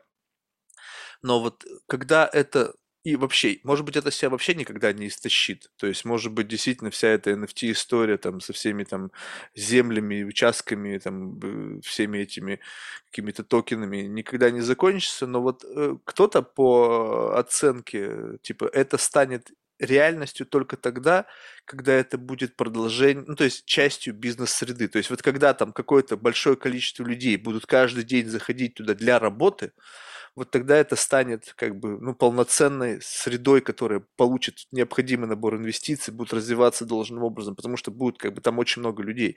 С точки зрения развлечения, это может остаться на уровне гейминга. Сейчас как бы гейминг-индустрия огромная, но не все играют в игры. Я вот не играю в игры. И как бы то, что там происходит, какие-то там сумасшедшие какие-то там релизы, ну, я слышал, да, но чтобы сказать, что вот я прямо вот там, абсолютно нет. И есть опасения, что это может вот стать продолжением гейминговой индустрии, что опять же люди из одного, вот из как бы вот эволюция гейминговой индустрии, когда произойдет скрещивание там гейминга, кино, работы, все в каком-то вот единой среде, там социальное общение. И это вот просто плюс-минус аудитория будет расширяться, но вот такого, что все там оказались, не будет. В Зуме оказалось очень много людей. Ну, согласись. Почему он офигительно разбогател. Потому что пришло много людей, которые столкнулись с проблемой. Проблемой коммуникации в период, когда мы все закрыты. И все эти платформы, которые в тот момент предоставляли какие-то услуги, они офигительно развились. Был, была проблема. Для людей сейчас проблемы нет. И как вот сделать так, чтобы как бы это стало как бы некой необходимостью, вот то, что ты говорил, это должно быть как раз-таки улучшение существующего всего. А улучшения пока не видно. Пока это все как бы наоборот. Это как бы даже, знаешь, действительно, это, это от тебя требует некого компромисса. То есть ты должен пойти на компромисс, чтобы прочувствовать все прелести вот этого какого-то виртуального общения. То есть ты должен там кучу всякого барахла накупить, заставить людей тоже накупить это барахло, потому что ты даже не один там будешь находиться, ты же даже взаимодействовать не знаю, все это звучит классно, когда они доходят до воплощения. Ну, жизнь показывает так, что все как-то само строится, как-то изменяется. Мы ведь сейчас тоже с тобой пользуемся плодами технологическими, которые на, на каком-то начальном этапе. Ты помнишь вообще скайп, как, какой он был? Это же тоже была жесть. Он был вообще просто какой-то такой совершенно просто примитивный. А сейчас все изменяется. Надеюсь, что как бы, знаешь, вот это же всегда ощущение такое. Я как бы каждый раз пытаюсь в голове записать момент, когда я сталкиваюсь с чем-то принципиально новым. Ну, то есть вот что-то, что тебя поражает. Вот прямо, вот прямо на уровне вау, когда технологии, которые входят в твою жизнь, они прямо тебя вот как бы заставляют чему-то прямо удивиться, вот прямо как бы вау. И давно такого не было. То есть, несмотря на то, что очень много всего происходит, о чем говорят с позиции вау, как бы, как для меня, как какого-то рядового пользователя, я давно вот этого вау не испытывал. То есть вот что вот для тебя было в последнее время с точки зрения технологий, вот прям что-то такое вау, что-то из другого мира? Mm-hmm. Ну так сходу не скажу, да. Потому что все как-то очень, знаешь, как бы тебя готовят ко всему постепенно, то есть ты как бы, вот, ты как, когда ты там появляешься, ты уже об этом знал, ты просто как бы начинаешь пользоваться уже чем-то, о чем начали говорить пять лет назад. Ну, тут даже, знаешь, что все стараются, любая технологическая инновация, но все равно старается какой-то создать мост между чем-то понятным, привыч... и привычным для пользования и какой-то новой функциональностью, да, то есть, ну, даже мы, вот мы там создаем опыт во многом понятный, похожий человеку, который использует Zoom, потому что иначе слишком будет тяжело пере, перетащить людей для использования нового чего для использования в новый продукт. Вот. А, да, так сейчас ну, дай подумаем, что, что кардинально новое. Ну, знаешь, на самом деле, наверное, всегда вот поражает некоторые вещи, которые все-таки с искусственным интеллектом сейчас происходят. Ты, ты вроде ожидаешь, и ты вроде даже, если я там понимаю, как это все работает, да, но все равно, когда ты видишь результат этого всего, да, ты понимаешь, что это очень дорого стоило в имплементации, и я не пытаюсь как-то сказать, что это будет там какой-то Skynet и вот это все, но просто видишь, блин, это работает, да, и это то, что сейчас это создают, это прям кажется очень круто, да. А, ну, видишь, ты смотришь за кулисы, у тебя, у тебя достаточно как бы профессионального experience а и знаний, чтобы оценить, каков масштаб работы там. Mm-hmm. Я, я тоже могу при, приблизительно прикинуть, что это охренеть, каких денег стоило, часов, людей, ума, там, гениальности. Но когда ты просто пользуешься Google Translate, или там какие-то там поглощаешь плоды там искусственного интеллекта, ты как, как, как обычный потребитель, ты не задумываешься, раз, и что-то произошло. То есть вот это, и как бы вау-эффект от этого нету. Я заметил, как, допустим, изменилось качество перевода в целом. Мне иногда приходится пользоваться там, допустим, там для испанского языка, там еще для каких-то. Э, и я как бы раньше моя коммуникация была, ну, очень бредовая, то есть какая-то там вообще непонятно, то есть что я там написал, потом смотришь, ты же, когда язык толком не знаешь, тебе кажется, что все вроде окей, а сейчас как-то незаметно, вот как-то раз, раз, раз, и стало как будто бы плюс-минус окей. То есть вот как бы плюс-минус, и это же существенное улучшение. Где-то что-то произошел, какой-то прорыв, где-то что-то произошли, какие-то инновации. И ты думаешь, в обычной жизни ты это не замечаешь. И как бы вот это, это как бы в целом вау, то, что сейчас многие процессы становятся намного проще а ты можешь в какой-то мере даже уже больше не париться на этот счет. Это как бы в целом, вот если как бы зум-аут сделать, то, наверное, это как бы вау. Но вот так вот, чтобы поразило тебя, действительно, вот раз очнулся, и завтра там анонс какой-нибудь там, какой-нибудь абсолютно новый проект, ты смотришь и думаешь, офигеть. Это было бы... Вот именно поэтому мне кажется, что вот как бы вот эта вот э, вся история там с виртуальными мирами, она, конечно, она вот для многих может стать именно такой историей. Скажем так, что кто-то, ведь есть вот как бы early adopters, да, которые будут прокладывать дорогу, там, будут со всеми сложностями сталкиваться, мириться, с, там, писать в саппорт, там, жаловаться на херовую работу. А есть те, кто придут, когда уже все будет круто. Вот некоторые, вот до сих пор некоторые люди вот только сейчас пришли на Netflix. Uh-huh. И они прямо сейчас, в моменте, могут испытать это, как бы, как это круто как это удобно, как это вообще, в принципе, ну, почему, блин, раньше этого не было. Но были моменты, когда Netflix это были просто киоски с дисками. Понимаешь, ну, как бы какого хера? То есть мне нужно было прийти там, не знаю, там, в CVS или там Дуэйн Рид, положить денежку, взять там диск, прийти домой. Ну, какой-то там целый процесс. И мне он казался тогда как бы не очень удобным. А сейчас вообще ничего не надо делать. Бум! И поехали. То есть вот Но... это вот да. Эволюция. Эволюция технологическая. И вот тут как бы, э, вот, как бы важен вот это вот какое-то визионерство. Вот ты вот когда э, работаешь над какими-то проектами, вот, вот это черпание вдохновления, оно откуда идет? Потому что, мне кажется, в построении любой компании важно как бы видеть как будто бы немножечко даль, то есть учитывать, насколько ты, то есть какой-то вот sweet spot, то есть есть потенциал, вот что-то выхватывается из перспектив будущего, но достаточно понятно для тех, кто есть сейчас, чтобы оценить его перспективы. То есть вот какое-то такое понятное местечко, где как бы и будущим попахивает, и в то же время не так оторвано от настоящего, чтобы у людей было понимание вообще, что это такое.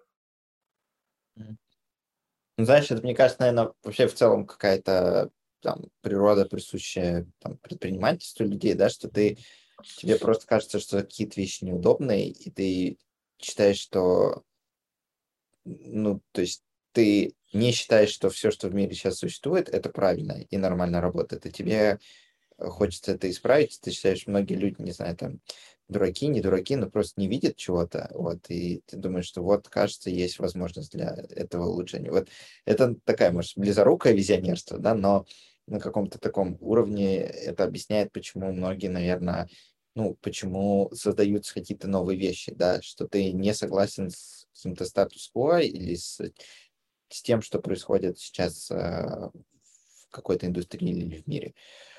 А, вот, по поводу, как мне, я, я не знаю, мне кажется, что вот все истории про то, что ты можешь там визионировать на 10 лет вперед и предсказать, как что выглядит, это небольшая утопия, ты скорее можешь делать какие-то ну, допущения об этом, да, но ты всегда должен быть очень-очень э, всегда со связью с реальностью все-таки, скажем так, да, вот этот, вот этот твой визионерство десятилетия, она никуда тебя не приведет, если ты не будешь ощущать, вот как, где слабое место текущей системы, куда можно надавить так, чтобы вот ты мог взять и чуть-чуть видоизменить под, под соглаш... в в согласии с тем видением, которое ты вот на 10 лет там что-то придумал себе, да. А вот знаешь, вот я не знаю, ты можешь со мной сейчас не согласиться, и как бы вот представь себе, вот что вот есть такая философия, что каждый житель планеты, он меняет реальность. Угу. Ну, представь себе, вот просто допущение сделаем, да? Вопрос этого изменения, он есть у этого градиент, скажем так, от нуля до 100, о, от единицы до 100. Скажем так, вот можно прожить жизнь, где твой импакт на изменение реальности будет там 1%. А есть люди, которые в состоянии менять реальность с силой там, не знаю, там, близкой к максимальной. И вот мне кажется, вот это вот и есть внутренняя энергия, когда ты делаешь допущение, делаешь допущение, и потом у тебя достаточно энергии для того, чтобы это допущение сделать реальностью. То есть не, ты, ты как бы вот тот, э, тот, то, что ты описал, это тоже офигительный навык, это видеть несовершенство в процессах. Я представляю это себе так, что как бы вся наша жизнь она какая-то, это какая-то цепочка процессов. Если убрать оттуда людей и заменить их какими-нибудь иконками, э, их взаимодействие описать в виде какого-то графика, и вот ты представляешь, что у тебя начинается какой-то такой жужжащий, такая какая-то сложная система с какими-то знаками, метриками, еще что-то. И ты как, как человек, который видит вот эту нюансы этого все, ты смотришь на эту систему и думаешь, что-то тут не то ребята бегут все вот так, а можно же вот так, и будет быстрее и эффективнее. И ты это видишь. Другие нет, они на это смотрят и ничего не понимают, что происходит. А ты увидишь, видишь в этом как бы изменение какого-то внутреннего процесса, который, как бы, привнеся в него какие-то дополнительные там фичерс, какие-то новые технологические решения, он улучшается. Но по сути, с точки зрения big pictures, как бы, ну, процесс как бы незначительно меняется. Ну, то есть, да, стало быстрее, лучше, в целом изменилось, стало достаточно как бы круче и удобнее. Но а, а, а представь себе, что вот те, кто вот в большей степени меняет реальность, они меняют не только процесс, они меняют прямо целый вот блок экосистемный. Вот как бы смотрят на эту штуку, и она говорит, блин, устарело. Вот прямо берем, вытыкаем, нахер выкидываем и ставим абсолютно новую. И там уже свои процессы, они просто очень хорошо интегрируются во все существующее. Это знаешь, как, допустим, взять и, и, замен... и сделать операцию по пересадке сердца. То есть у тебя было больное какое-то, недоделанное там э, сердце, не знаю, порог там сердца, не знаю, какие-то патологии или еще что-то. И тебе берут и ставят новое рабочее, где ты можешь продолжать жить. То есть вот это как бы визионерство, это как раз-таки замена целого вот в том вот в максимальном его представлении целого органа, а не только там сосуда, который там забит в виде там, не знаю, там холестериновых бляшек или еще чего-то. И вот в зависимости от того, кто ты, такова капитализация твоей компании. Вот кто ты? Тот, кто заменяет, там, делает шунтирование, либо ты заменяешь целиком орган. Как странный пример я привел. Ну, в целом, как бы, чтобы было понятно, ход, ход моих мыслей. Да. Да. Ну, в, в этом, знаешь, наверное, наверное, когда вот про такие... Есть же этот Илон Маск, да, который в целом у него как-то выходят такие очень долгосрочные визионерства воплощать в жизнь, и в этом, наверное, его какой-то гений заключается, да, что он через, э, наверное, это не очень просто, но это какой-то супер э, скилл, который он наработал за несколько лет, да, да, он какие-то видит такие прям вещи, где вот, как ты сказал, можно вытащить все и вставить что-то новое, вот, которое будет, будет работать. А, У него скилл, ну, мне кажется, другой у него какая-то магия есть, я не знаю, что, вот ты понимаешь ведь, что, как бы вот представь себе, что вот сейчас уберем, я вчера как раз на эту тему представь себе вот ментальный эксперимент очередной, вот ты не знаешь, что это Илон Маск. Угу. Вот представь себе, вот вспомни всю его какую-то верность, какую-то там, не знаешь, вот эту вот, не знаю, как бы, ну, какую-то вот немножечко такую, как бы, awkwardность, вот эту странноватость, да, убери стоящие за него там PayPal, Tesla, SpaceX, там его все эти проекты, которые там, вероятно, устреливают. И вот ты просто сидишь в самолете, и рядом с тобой вот сидит такой чувак. Понимаешь, как бы и моментально, если ты об этом человеке ничего не знаешь, он в целом стражится таким странноватым, такой вирдо. Но у него есть какая-то удивительная черта, какая-то какая-то магия убеждения, заражение своей идеи. Понимаешь, вот это, мне кажется, самое важное все. Ты можешь любую идею протащить, если у тебя вот есть вот эта магия. Магия как бы показывать самые простые и какие-то, может быть, даже, ну, сейчас не говорю о том, что проекты его простые, но в целом концептуально они всем были давно известны. Циолковский давно и электрокары были еще до Илона Маска. Понятно, что там было много изменений сделано, но в целом то же самое было подано с какой-то дополнительной энергией, которая всем зашла. То есть вот как-то раз, и люди почувствовали что-то, не почувствовали какое-то вдохновление, не почувствовали какую-то эмоцию. И вот получается так, что как бы успешность предпринимателя вне зависимости от там гениальности идеи еще зиждется вот на этом каком-то личностном компоненте, и этот личностный компонент, он очень серьезный. И как бы ты можешь сколько угодно использовать там Илона Маска в качестве там ролевой модели, если у тебя этого компонента нету, ты никогда там не окажешься. Ни при каких раскладах. И вот что это? Что это? Вот это бы вычленить. Вот это бы понять.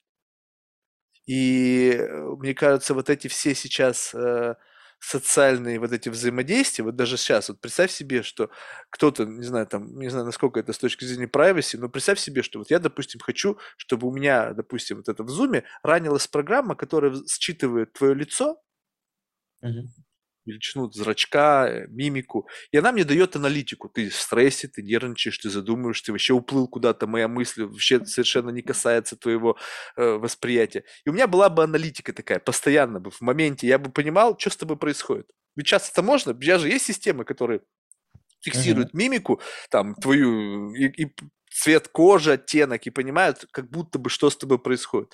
Я думаю, что в какой-то мере, в какой-то момент времени мы сумеем вычленить вот этот вот секретный соус успеха. Потому что вот сейчас все записывается. Вот это есть хронология всей твоей жизни. С момента твоего старта, да, когда ты начинаешь заниматься бизнесом, и постепенно, постепенно каждый твой шаг. Ты сам помогаешь этому, размещая свои посты, текстом, видео, э, есть выступления. И вот все вот эти вот тонкие моменты, которые делают тебя тобой. Потому что бизнес, по сути, вот если вычленить из этого компонент тебя, плюс-минус все делают одно и то же. Занимаются построением команды, э, построением там, каких-то операций, оптимизации и так далее. Но почему этот человек делает этот успешнее, чем другой человек? Какой-то элемент вот чего-то. И если мы научаем других людей там, заниматься там, менеджментом, оптимизировать процессы, делать там скейлинг, почему мы не можем людей научить быть вот таким, ну, а каким пока непонятно, потому что у нас не за что зацепиться. Думаешь, это вообще насколько реально вычленить элемент успешности человека и попытаться впоследствии его имплементировать? Мгм. Ну, знаешь, мне кажется, это может есть какой-то такой элемент, а может он очень а, адаптированный под, под контекст и среду, в которой... То есть среда тоже эволюционирует. Там, не знаю, успешный человек в 18 веке, он отличается от успешного человека по скиллам в, в 21 веке. И, а может у них какой-то, наоборот, вот Я думаю, что там solid ground есть. Вот прям вот что-то solid ground, потому что, а, а, вот представь себе, что вне зависимости от времени, вне зависимости от ситуации, почему-то именно этот человек из всего многообразия population там 18 или 16 века стал этим. Ну, наверное, да, есть, есть. И, и это, наверное, тяжело, знаешь, во всех этих вещах, что это тяжело очень поставить на какой-то какие-то рельсы обучения, да, ты не можешь создать там институт эффекти- э, успешных людей, да. Сейчас давайте- пытаются. Посмотри, вон все эти инфо-цыгане, они только этим и занимаются и зарабатывают на этом нехилые деньги. Я сделаю из тебя предпринимателя, я сделаю из тебя офигительную жену. Ну, то есть, все же вот это как бы пытаются как бы докрутить тебя до какого-то уровня вот успешности твоей социальной роли, любой социальной роли. Только они это делают очень так, знаешь, как бы топорно. То есть давай, давай, там, мочи там или еще что-то. А мне кажется, вот здесь какой-то такой более, более тонкий нюанс. Вот как бы более тонкое понимание вот этого вот материи. Безусловно, контекст имеет значение, безусловно, удача имеет значение. Но вот именно вот это приводит человека туда, куда нужно. Вот прям вот, вот как будто бы вот если выбрать как бы карту жизненного пути, понятно, что как бы твой бэкграунд, да, твои родители, они как бы делают некую предустановку. То есть вот они делают как бы предустановку, с какого перона ты отходит твой поезд. То есть есть там условно какой-то там супер перрон, да, там какой-то там а, м- Восточный экспресс, да, там где там золотые тарелки, там все остальное. Есть там электричка уходит там ну, куда-нибудь там непонятно куда, там какой-нибудь там непонятный город, городишко. И ты вот в этой сидишь, а еще и в последнем вагоне. То есть как-то как ваши стрелки могут пересечься, тебе нужно максимальное какое-то количество усилий, там, пересаживаться на нужной станции, потому что в какой-то момент времени, если ты проскочил станцию, то тебе либо возвращаться целый круг, либо обратную дорогу брать, а это все время. То есть как будто бы вот эта микроинженерия твоего жизненного пути, она очень сильно завязана не только с твоим интеллек- интеллектом, поскольку это действительно самый важный момент, но тут уж как бы вообще ничего не поделать. То есть если там нейролинк или там технологии подобные это не смогут там твой вот уровень процессора подкручивать, да, тогда тут как бы уже ничего не сделать. Но как будто бы есть вот набор навыков. И, не знаю, ты ведь общался с, э, с большим, большая- с больш- большим количеством людей. Вот ты не замечал, что бывают люди, вот просто вот они clever, вот они вот как, такое ощущение, что вот ну что-то в них есть, блин, ты с ними разговариваешь, ты понимаешь, что этот чувак, он сейчас в голове процессит, блин, 10 параллельных тем, умудряется с тобой быть и еще умудряется параллельно тебя поражать тем, как он мыслит. Вот это что? Это не может быть не pure интеллект. Он может вообще, блин, знаешь, колледж не закончил. Но вот что-то есть, вот ощущение реальности этого человека, видение какой-то картины целиком. И вот, блин, как это, это магия. И либо просто есть люди, которые рождены драйвить технологии, мир. Может быть, это их предназначение просто. И нам никогда не побывать в их шкуре. М, Ну, да, знаешь, наверное, мне, мне еще кажется, что вс- всегда а, предшествует какой-то очень, наоборот, разнородный бэкграунд у всех этих людей и какое-то преодоление чего-то, да, то есть это не ты, ты прежде чем вот, вот стал таким а, clever, да, sharp person, да, ты всегда через что-то проходишь, какие-то трудности, возможно, да, редко бывает, что если ты а, себя не сталкиваешь с какими-то некомфортными тебе условиями, что у тебя что ты как-то сформируешься как личность. Мне кажется, что как раз за счет этого, да, в этом, в этом плане, наверное, почему вот в Америке, наверное, много факторов, да, которые способствуют тому, что там как-то появляются такие предприниматели, но отчасти, мне кажется, того, что большая, большая часть успеха Америки как страны, это в том, что она ратует любой э, как это, diversity культур, да, людей с разным, из разных стран приезжают сюда, что-то пытаются там сделать, да, и они как бы совершенно со своим очень как раз вот там нет единого какого-то пути, да, они все как-то приходят и что-то там хаслит, пытается, пытается создать, получается, что новые, какие-то новые вещи открываются. Вот как раз, а когда ты пытаешься это поставить на какие-то рельсы, типа, что ты должен пойти, там, окончить, не знаю, Гарвард, потом еще где-то поработать, и тогда ты станешь очень крутым визионером, кажется, такое это не работает на самом деле. То есть, ну, ты становишься каким-то хорошим менеджером, ты там осваиваешь, работаешь это, но вот именно что ты что-то придумаешь новое, возможно, ты наоборот, становишься, думаешь, как, как все как раз в этом плане. А вот у тебя какой-то уникальный опыт, который ты переживаешь, и трудности, с которыми ты сталкиваешься, они тебя как раз э, так немножко ограняют в какой-то собственный путь, да, и, да, и ты понимаешь, как работает среда лучше, да, Да. где минусы, где плюсы. Вот. И вот, и как бы, знаешь, что здесь любопытно, что вот э, согласись, что людей, в принципе, которые, как бы, вот этих хаслеров, их-то намного больше, нежели успешных mm-hmm. людей. Соответственно, вот, как бы, что-то происходит в момент того, когда человек вот в, в какой-то в попытке, в борьбе выходит в лидеры. Сейчас буквально вот сегодня с утра смотрел этот про Виворк, про Адама Ньюман, и там же как раз-таки демонстрируется, вот он, он такой типичный хаслер. Ты знаешь, какой-то херней там, что-то какие-то вещи там пытался толкать, какой-то бред собачий. Но вот он, понимаешь, он пер, вне зависимости от того. Я сейчас сегодня как бы не превозношу, просто сейчас вот наглядный пример, буквально несколько там, mm-hmm. часов назад я смотрел. Вот. И, и, и просто не пытаясь себя сравнивать, а просто как бы брать как, как модель мира, ты действительно, проходя через вот эту полосу препятствий, вот этого там, поедания ложками говна, там, не знаю, поедания там всякого вот этого э, несправедливости, ты как будто бы начинаешь прокачивать свои какие-то внутренние какие-то мышцы, которые делают тебя резилиенс вот ко всей этой вот такой вот суровой среде. Но вот при всем при этом есть люди, которых в какой-то момент времени – это как...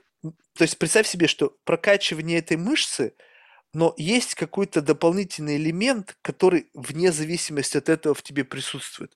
Потому что с, с, с тяжестями жизни люди сталкиваются каждый день.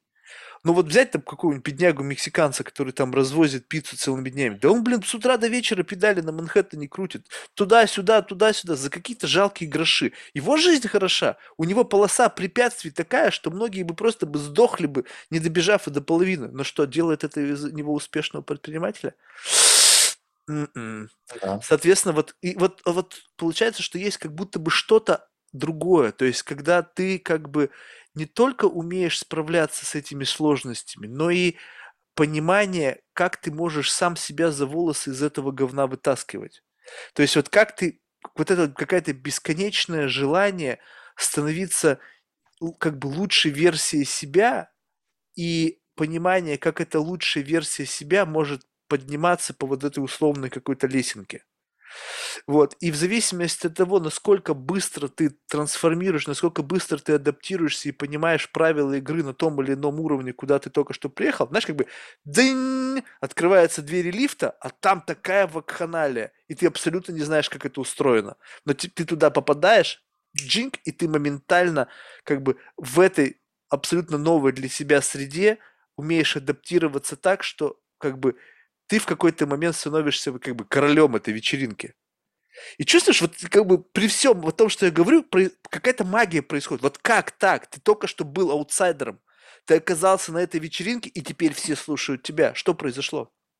Там были свои короли вечеринок, были свои, там, не знаю, там, э, school, там, не знаю, свои, там, э, там, главы, там, этих всяких, там, обществ, там, закрытых, там, не знаю.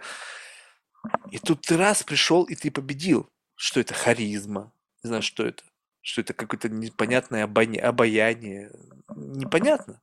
Но я с такими людьми встречался, я вижу, как ты, человек появляется, и как будто бы он несет с собой какой-то свет, я не знаю, что-то, раз, и вокруг, и началась вокруг этого жизнь.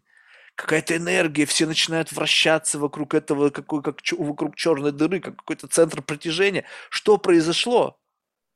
Ты разговариваешь с этим человеком, и ты думаешь, блин, это как блин, самый лучший человек, с которым я только встречался.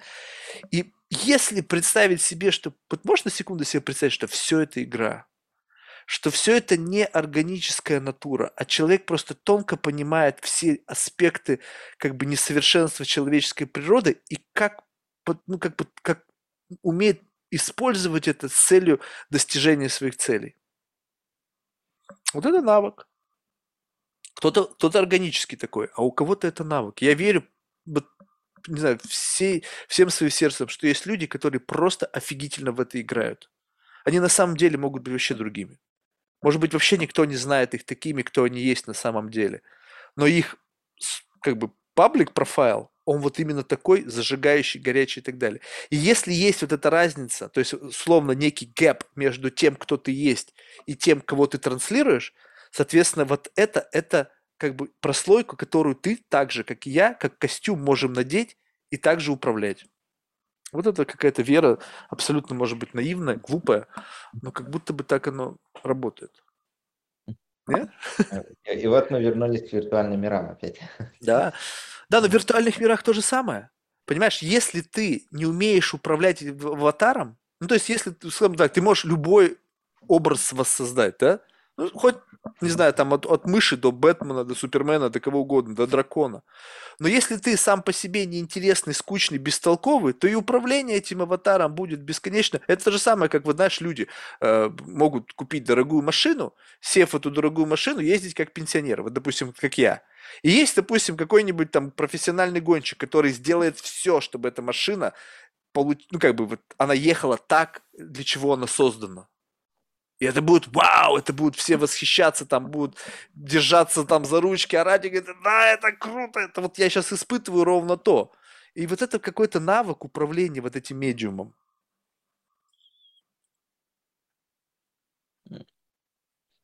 Ну, да, да, что...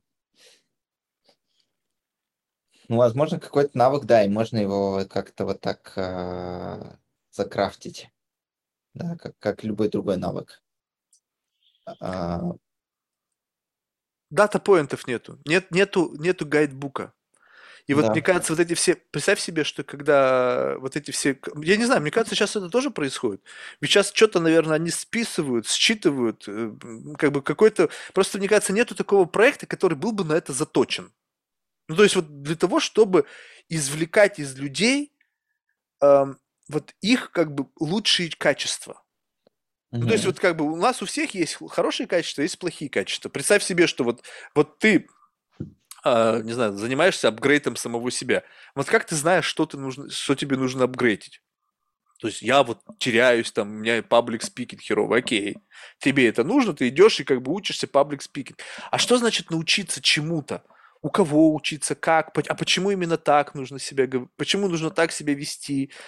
И как бы нету, как бы очевидно, единой какой-то базы данных, которая давала бы тебе обоснование, что вот мы оцифровали, грубо говоря, experience там паблик спикинга там миллиона человек, они все были разные, у них у всех была разная харизма, разные акценты, разный темперамент, скорость и так далее. Но мы взяли оттуда и выдернули, вот именно вот это всех людей цепляет.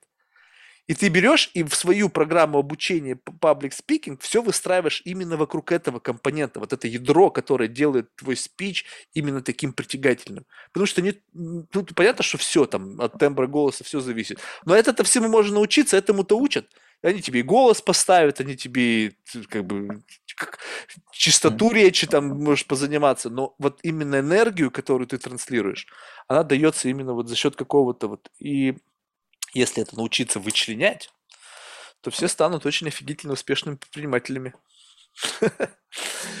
Поднимут все деньги мира. Ну вот, знаешь, возможно, что как раз умение работать в условиях недоступности каких-то гайдбуков, да, тебя делает. То есть, когда ты как раз гайдбуки по предпринимательству, это что-то очень, наверное, не то, что присущее вот этим всем предпринимателям и так далее, да, которые... Они это просто это чувствуют. Просто чувствуют. Да, Они умеют, да, да. умеют вычленять из, из вот то, что им нужно. На, на ходу хватать необходимые тулы для того, чтобы становиться лучше.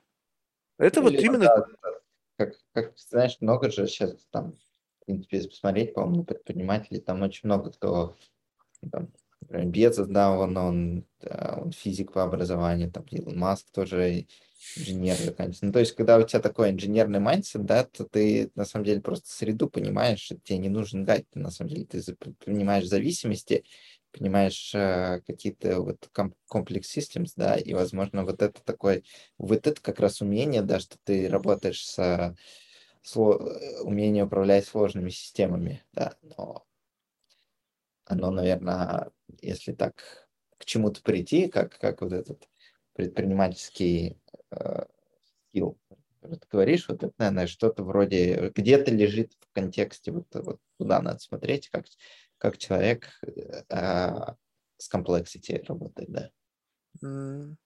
Да, но вот сейчас вот такие платформы, как у тебя, в какой-то мере они позволяют эту сложность визуализировать. Ну, то есть вот многие же люди, они как бы, представь себе, что вот любой бизнес-процесс, вот все, что происходит, это, его можно визуализировать. Ну, то есть, Мгм. скажем так, если ты инженер, такой как там Илон Маск или там, не знаю, кто угодно инженер, который процессы, у него в голове есть вот этот как бы roadmap всех этих процессов, потому что у него так мозги работают, он вообще по-другому не мыслит. У него все всегда в схемах, в процессах, он как бы, я не знаю, как это, конечно, у него в голове, но я плюс-минус могу Мгм. Представить, что как будто бы как-то так. А многие люди, почему они сложность возникает? Потому что они не понимают, как это устроено. То есть как-то я тут бабочкой крыльями махнула, и как-то у меня тут это на, увеличились продажи. Я что-то не... А как, а как, как одно с другим связалось?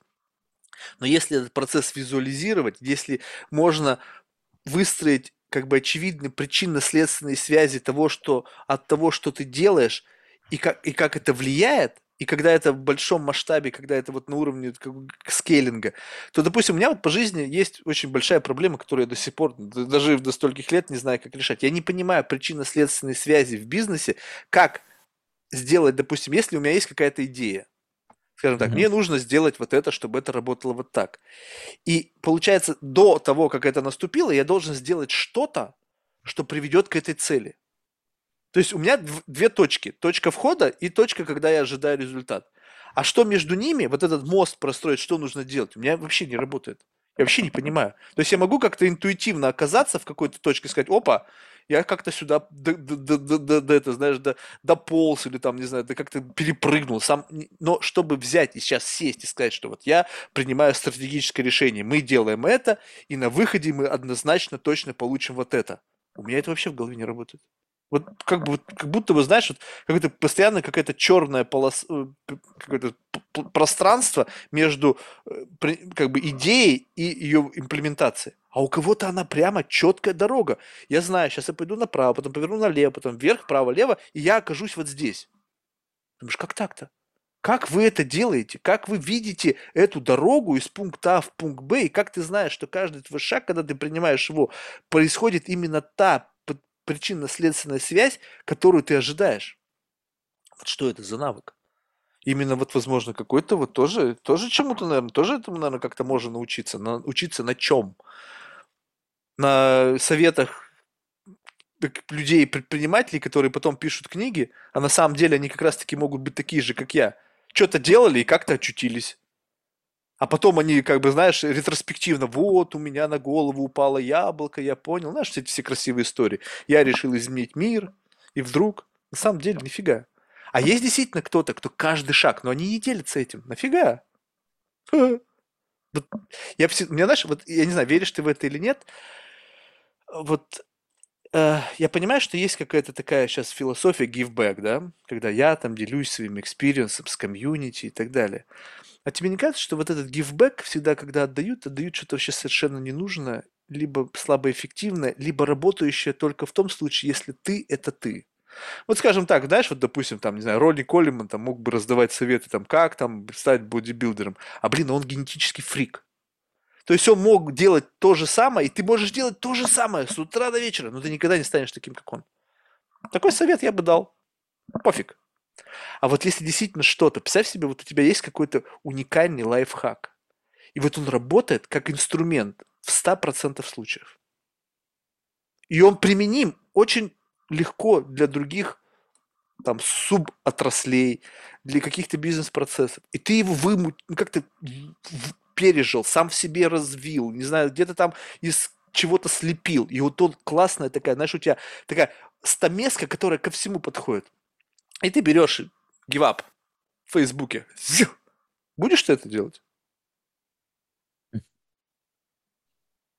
Ну, нет, наверное, нет. Ну, это, это да. Согласись.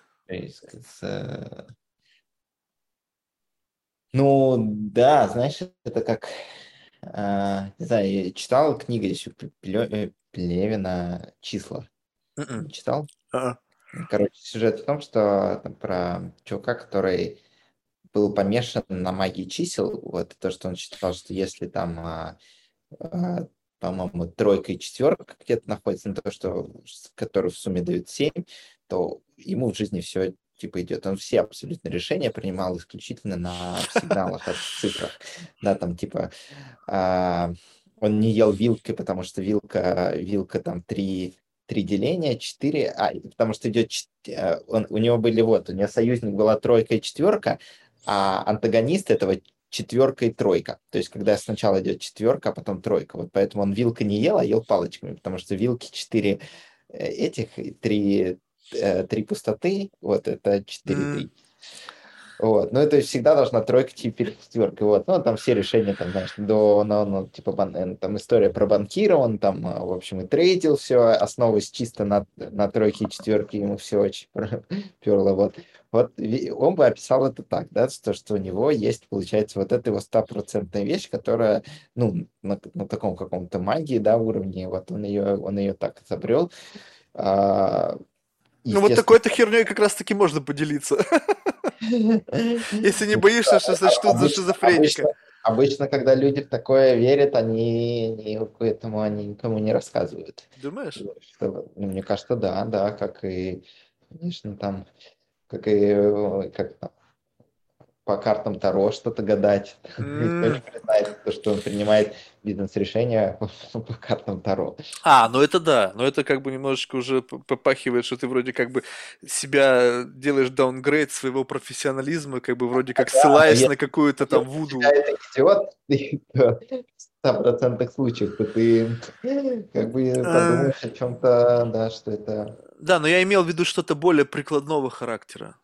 Вот, вот знаешь, допустим, вот, ну, не то чтобы как с позиции лайфхака, я просто как бы наконец-то вчера смог как-то у меня сформулировать одну мысль, которая была в моей голове. Знаешь, вот мне вообще очень сложно формулировать мысли, и поэтому мне нужен всегда человек, который помогает для меня формулировать мои мысли. И вот меня только вчера я дошел до момента, когда я могу теперь это объяснить.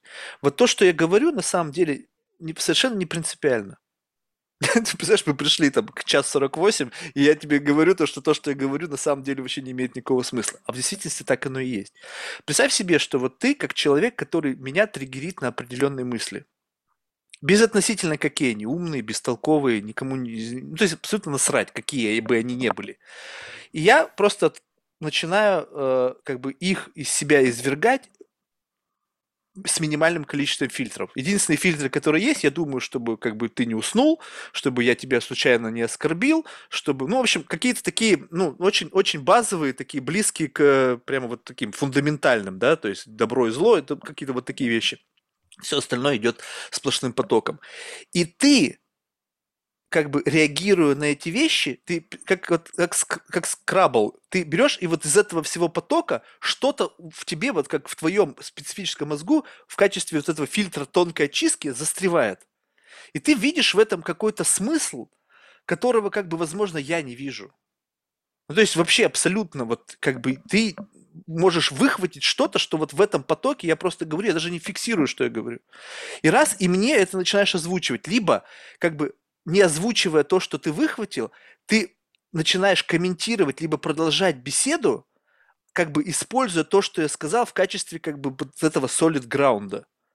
И в зависимости от того, куда ты движешься, я начинаю как будто бы понимать, с кем я разговариваю.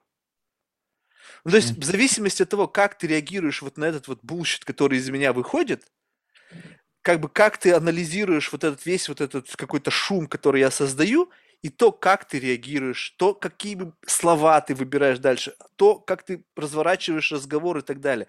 Это дает мне представление о том, кто ты есть. То есть вот, и как бы, и в то же время ты помогаешь мне формулировать мои мысли. То есть ты как бы что-то там сложил, из вот этого всего и сказал, а, вот это, вот это, наверное. Я говорю, а, да-да-да-да-да-да, я именно это имел в виду. И э, в зависимости вот от реакции на то, что я говорю, я теперь чувствую, как люди различаются. То есть, вот, понимаешь, кто-то действительно пытается что-то услышать в том, что я говорю. Вот реально, я, я прям даже иногда удивляюсь, думаю, блин, неужели этот человек, сидящий напротив меня, добившийся куда больше, чем я, либо куда более ум, умный, чем я, он меня слушает. И несмотря на то, что как бы это может быть звучать как полнейший бред, он находит из этого и создает из этого что-то, как, знаешь, акт творения. Я думаю, блин, кто-то абсолютно вообще не вникает. То есть там идет свое какое-то кино, там чувак что-то бурчит, и он говорит, доходит какой-то момент, и говорит, слушай, а, а, да-да-да-да, или там просто поддакивание, как бы абсолютно без, без попытки превратить это, как бы, как продлить эту мысль. Потому что, видимо, я захожу туда, куда человеку вообще не интересно вообще нисколечко не триггерит, нисколечко нету никакого, ну, не возбуждает эта мысль, и он даже не хочет об этом заморачиваться, им просто сказать, ну, из да-да, я как бы понимаю. Есть кто-то, кто, кого просто обрубает, он говорит, я вообще ничего не понял. То есть можешь повторить, приходится делать компрессию, ты тебе решительно должен вспомнить, что ты сейчас вывалил, вот этот весь поток, как-то сделать какую-то компрессию, а еще бывает, ты забываешь, только что сказал и забыл вообще, какова была твоя мысль. И вот как бы вот это вот такой условный инструмент, который можно использовать для того, чтобы понять, если ты не боишься э, как бы показаться глупым там, или еще каким-то, многие же боятся, то ты, в принципе, можешь протестировать, насколько этот человек вообще твой. Вот, вот, вот тебе реально работающая штука, потому что если человек действительно тебя слушает и будет развивать твои мысли, и будет, когда это совершенно не нужно, когда с чисто большой вероятностью то, что ты говоришь, ему неинтересно или не важно, значит, у человека есть либо достаточный уровень уважения, либо вот он такой по жизни, что он слушает, что происходит. Он не, не, не делает какой-то, знаешь, как бы, э, как бы шумоподавление и как бы, ну, то есть, понимаешь, когда ты, хочется же общаться с человеком, который максимально, вот он с тобой, он вот здесь и сейчас ты слышит то, что ты говоришь. И эта штука работает. Вот прямо реально работает. Это никакой не Вуду, там, никакие там не вилки с чистыми. Это происходит в реальности. Это я проверил уже, там, ты как бы не первый гость здесь, и это работает. Вот, пожалуйста. Как бы не то, чтобы я сейчас какой-то выдал эту штуку, просто она еще находится в процессе достройки. То есть это не тот, как, когда он придет в совершенство, я только сейчас смог это сформулировать. То есть я э, как бы бессознательно это делал, но я не понимал, что происходит. То есть как я чувствую, что реакция разная. И получается как? Как вот мне понять, кто, кто есть кто? Представь себе, нужно новые же навыки вырабатывать. Я влетел в твою жизнь, мы с тобой никогда раньше не общались. Ты можешь быть кем угодно. Вот прямо кем угодно. Ты можешь быть nice, можешь быть rude, можешь быть smart, можешь быть... Ну, то есть в зависимости от... Ты знаешь, как быть кем-то. У тебя, возможно, есть шлейф твой, как бы, э, исторический, который там заложен там в статьях, который ты в постах, которые ты делал, в фотографиях, твоих мыслях, которые ты где-то запечатлел. Это как бы тебя немножечко сковывает, то есть ты не можешь выпасть из контекста. Но в целом, как это разбиваются-то э, идеалы-то, когда ты знаешь этого человека по его социальному профайлу, а потом начинаешь с ним общаться в реальной жизни, и, судя по его реакции на твое вот это вот поведение, он не соответствует тому социальному профайлу, который он питчит. И вот тут начинается самое интересное. Ты понимаешь, окей, получается, как бы это фасад. А что за ним? И, тут, и туда пытаешься пробраться, чтобы поговорить с настоящим – вот за тем, кто за фасадом, кто вот за этим социальным профайлом в реальности живет, потому что под этим сигналом ты понимаешь, что это не тот человек, потому что он-то говорит, что я открыт, я там mindfulness, там вот это вся бла-бла-бла, весь этот bullshit. Это любопытно. Видишь, как бы, вот, вот можно ли назвать как бы меня предпринимателем? Блин, да, наверное, нет. Но, но я умудряюсь выхватывать что-то интересное в вещах, которые вообще никому не интересны. А по сути предпринимательство – это же как бы создание чего-то, заражающего многих людей. Ну, то есть вот ты сделал что-то, и этим заразились многие. И тогда за счет этого, того, что ты заразил кого-то, ты становишься успешным, не знаю, там, талантливым предпринимателем, тебя помещает там Forbes или еще куда-нибудь. Но в целом, в конечном итоге, удовольствие от достижения, оно плюс-минус одинаковое. Ведь ты же не можешь, ну как бы, вот, вот что ты испытываешь, когда ты достигаешь какого-то майлстоуна в развитии бизнеса? Вот можешь описать эту эмоцию, какова она? Нет, наверное, пока не могу. Не, ну что, ну как, ну, ну, ну почему, ну не, ну были в жизни достижения, даже любое достижение чего-то, оно сопряжено с какой-то, с какой-то элементом, как, вот как это описывается, не знаю, радость, э, не знаю, там, удовлетворение от содеянного, то есть ты понимаешь, что ты движешь, ты как бы, ты радость от того, что на карте вот этого движения ты оказался там, где ты хотел. Ну, то есть вот как-то можно уже найти какую-то там, не знаю, описательную часть вот этому чувству? Ну, да, я думаю, это скорее, да, что какое-то ощущение правоты, вот так, скорее, вот так, чем, то есть... чем просто ты принимаешь, что вау, круто, я заработал деньги или там. Может, еще приятное ощущение, знаешь, как это, фейм, да, что ты чуть-чуть люди к тебе больше про тебя узнали, ты себя... Ну, многие, мне кажется, этим тоже ради этого занимаются, какой-то предпринимательской деятельностью, и чтобы, чтобы чувствовать а, какую-то да, популярность.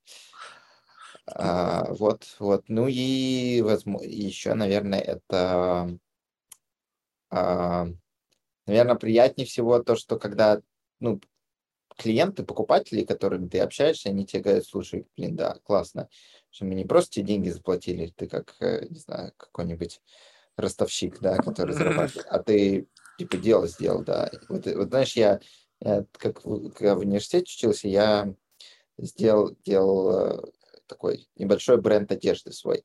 Uh-huh. Вот. Начинал с университетских толстовок. А, ну, в Америке популярная штука, да, что там uh-huh. у всех uh-huh. есть свой бренд, там мне кажется, компания Champion, она, собственно, на этом вообще стала популярной. Вот, и там, в России только как-то появлялась, я решил сделать, там, значит, с универа, потом в других что-то повторил. А, но было наиболее приятно, когда просто я ехал в метро, как-то вижу, чувак идет в твоей толстовке, и я думаю, и ты ему даже не продавал лично, ты думаешь, вау, вот это, вот это круто, да. Значит, людей, людям это реально заходит, да. Так и... оно и есть вот это ощущение, да, что ты что-то сделал для и люди это используют, это, наверное, самое приятное ощущение во всей этой деятельности. Uh, ну, э, только для меня, да, для других, возможно, это по-другому, для кого-то, наверное, то, что ты деньги можешь купить на них себе какой-нибудь Феррари, это для них приятно. Это, знаешь, это, если как бы немножечко убрать, э, как бы снизить эмоциональный градус от этого, то это, скорее всего, то, что то, что ты предположил, оно работает. Да, и, да. и то, что люди Просто видят, прав, да. и то, что люди видят, то, что твои предположения становятся реальностью. Вот это, то есть ты, вот это есть, я тебе говорю, что ты становишься человеком, который меняет реальность. И когда люди видят, что ты человек, меняющий реальность, они хотят с тобой быть. Потому что они знают, что если ты захочешь, чтобы реальность была такой, какой ты запланировал, если они будут рядом с тобой, они окажутся в этой же самой реальности. И вот это, мне кажется, вот это самое мощное чувство, когда ты захотел, ты это сделал, и как бы, и, ну, как бы это действительно было то, что ты хотел. То есть не какой-то случайный ты оказался, выиграл в лотерею. Тоже счастье, наверное, огромное. Но ты как бы для этого ничего не сделал, тебе просто повезло. А вот именно когда ты сделал как, какое-то предположение, потом потратил силы, упорство, тебе мог вообще никто не верить, ты мог, тебя могли считать сумасшедшим, и потом в какой-то момент времени как бы это происходит, и все те, кто считал тебя сумасшедшим, понимают, что, блин, слушай, охренеть, я ему не верил, а вот он, he made it. И вот это, мне кажется, момент, когда человек начинает как бы чувствовать некую уверенность в себе. И вот по, по твоим внутренним ощущениям, как много людей чувствуют внутреннюю уверенность в себе? Не иллюзорную, а вот прямо вот реальную. Ну, уверенность в себе. Слушай, хороший вопрос, да, наверное, актуальный сейчас даже. Да уж, это точно. А, а, да, слушай, вот, вот, наверное, когда ты в порядке со своей головой, и ты понимаешь, что действия, которые ты делаешь, они не приводят э, не ну, неправильные. Вот, вот в этом, наверное, есть Ну, то есть на таком, типа, я сказал, на уровне нормально дело, нормально будет, будет, но, но наверное, так и есть, что такое уверенность, да, что ты, ты, ты не сомневаешься в том, что ты, э, что ты прав относительно своих действий. А, как это...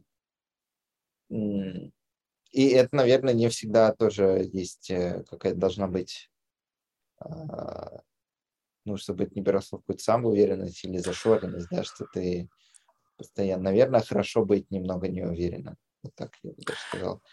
Да, это знаешь еще, что у этого есть тоже определенный градиент. Вот, допустим, я точно не могу быть уверен в том, что из каждого моего действия будет положительный ауткам. Но mm-hmm. моя уверенность в жизни э, основана на том, что я как бы как бы при, при, при, приму любой ауткам.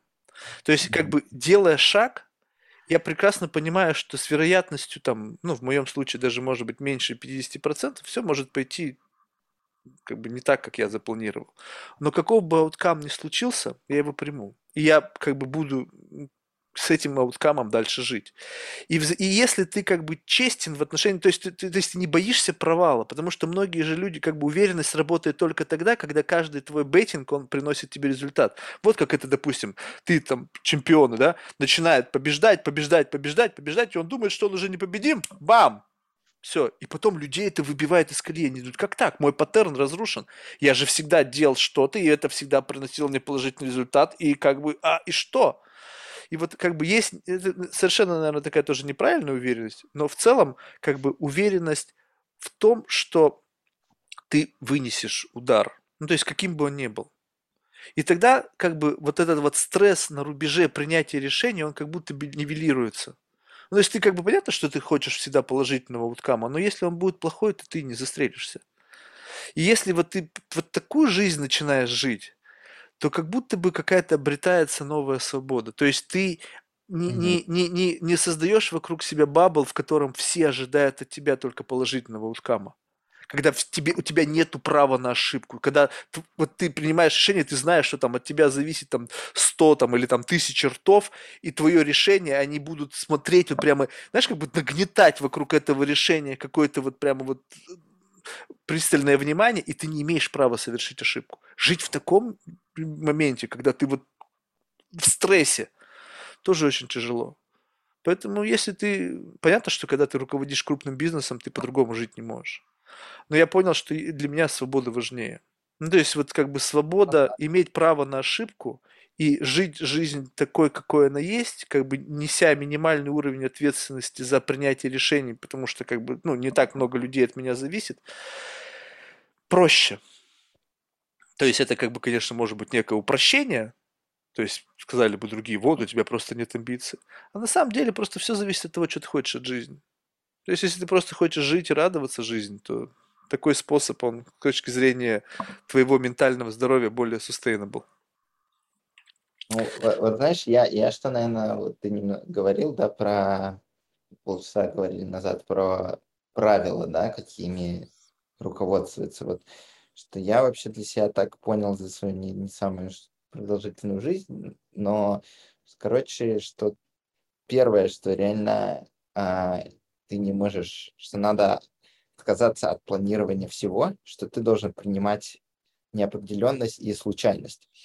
Вот. И вот эта штука с принятием случайности, она, вот я пытаюсь над ней работать, потому что ты, чтобы понять, чтобы попасть в такую контекстную случайность, как это называют. Ну, типа, вот есть случайность, что ты, не знаю, выиграл миллион долларов, ну, повезло, да, просто. А есть контекстная случайность, когда ты, знаешь, вот пример о том, что ты вдруг, э, не знаю, по каким-то причинам э, учился на какого-то невероятно крутого водолаза. Вот ты стал самым крутым водолазом, ты вообще не знаешь вообще, зачем это тебе нужно, но ты однажды...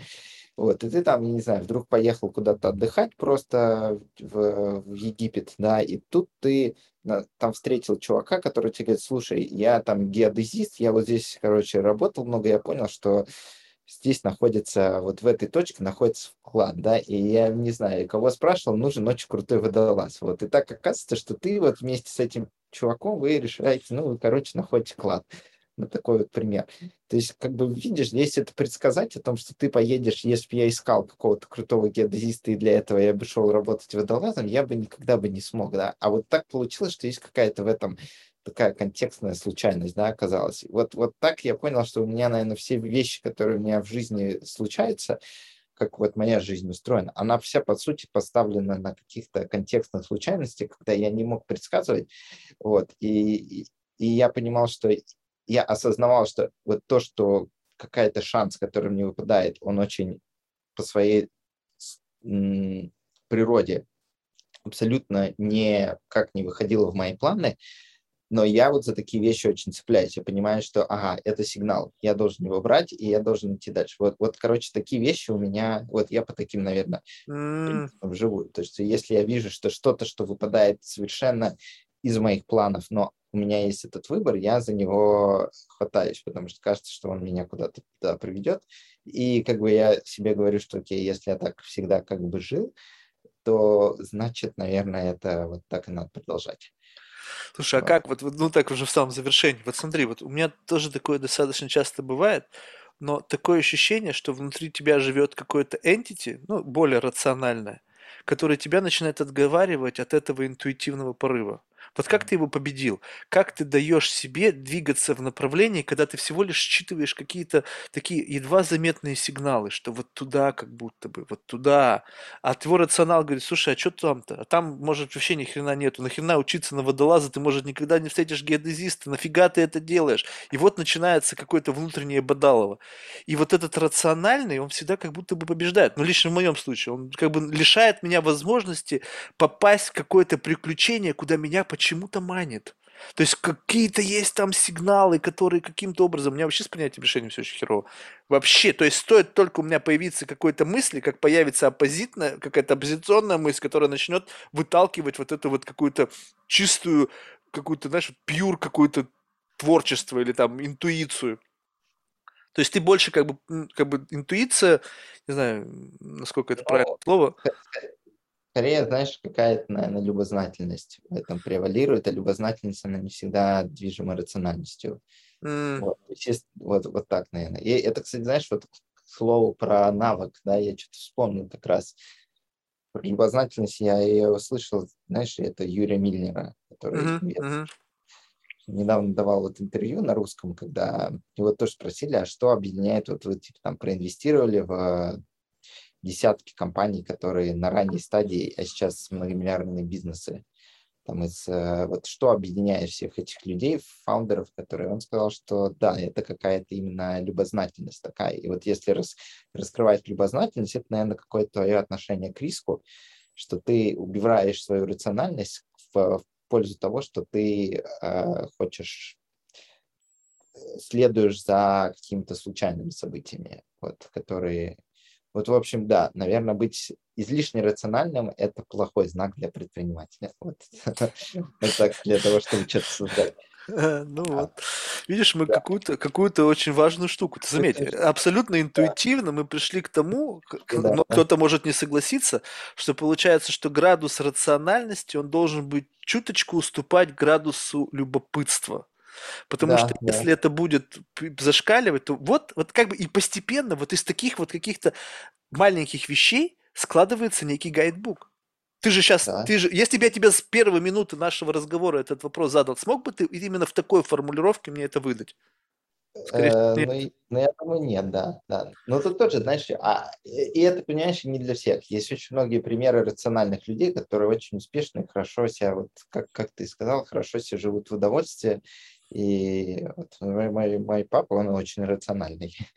И это мне мешает хорошо жить. И, Хороший и, и великий, понимаешь? Да. Хороший да, и да. великий. Вот, вот как бы, понимаешь, все же предприниматели в большей массе не хотят стать хорошими, не хотят стать великими.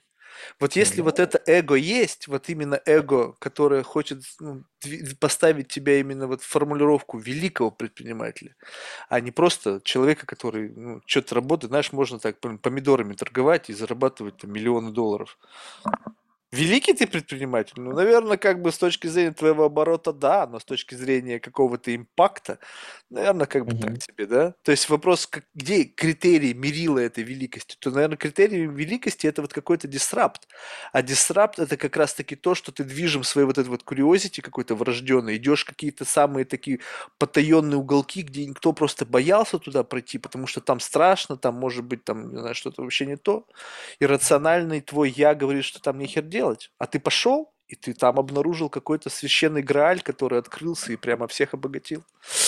Спасибо. Слушай, ну, было любопытно. Я, конечно, должен был, как всегда, поменьше болтать. Но, вот, э, ну, вот как бы видишь, что в зависимости от того, какой человек. Бывает так, что ты просто вот как бы вот не можешь ничего личного вставить, потому что наоборот там какой-то поток идет, и ты просто как бы его ловишь. А ты меня триггернул сегодня опять на болтовню.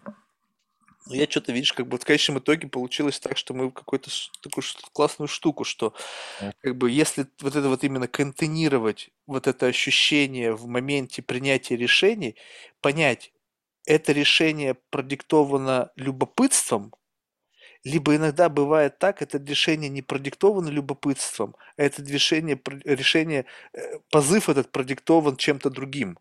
То есть это не Мгм. может, согласись, вот любопытство как один из триггеров, а можно просто иногда путать любопытство с чем-то другим. Мгм. И вот как бы если это любопытство, тогда go ahead. То есть дай возможность этому любопытству к тебя к чему-то привести. Но главное его не спутать с чем-то подражанием, потому что любопытство и подражание это как бы рядом, ты можешь двинуться туда, но не из любопытства, а из подражания. Как бы все М, это Да, делают, все да. это делают, и ты как бы это тоже как будто бы любопытство, но любопытство слэш подражание.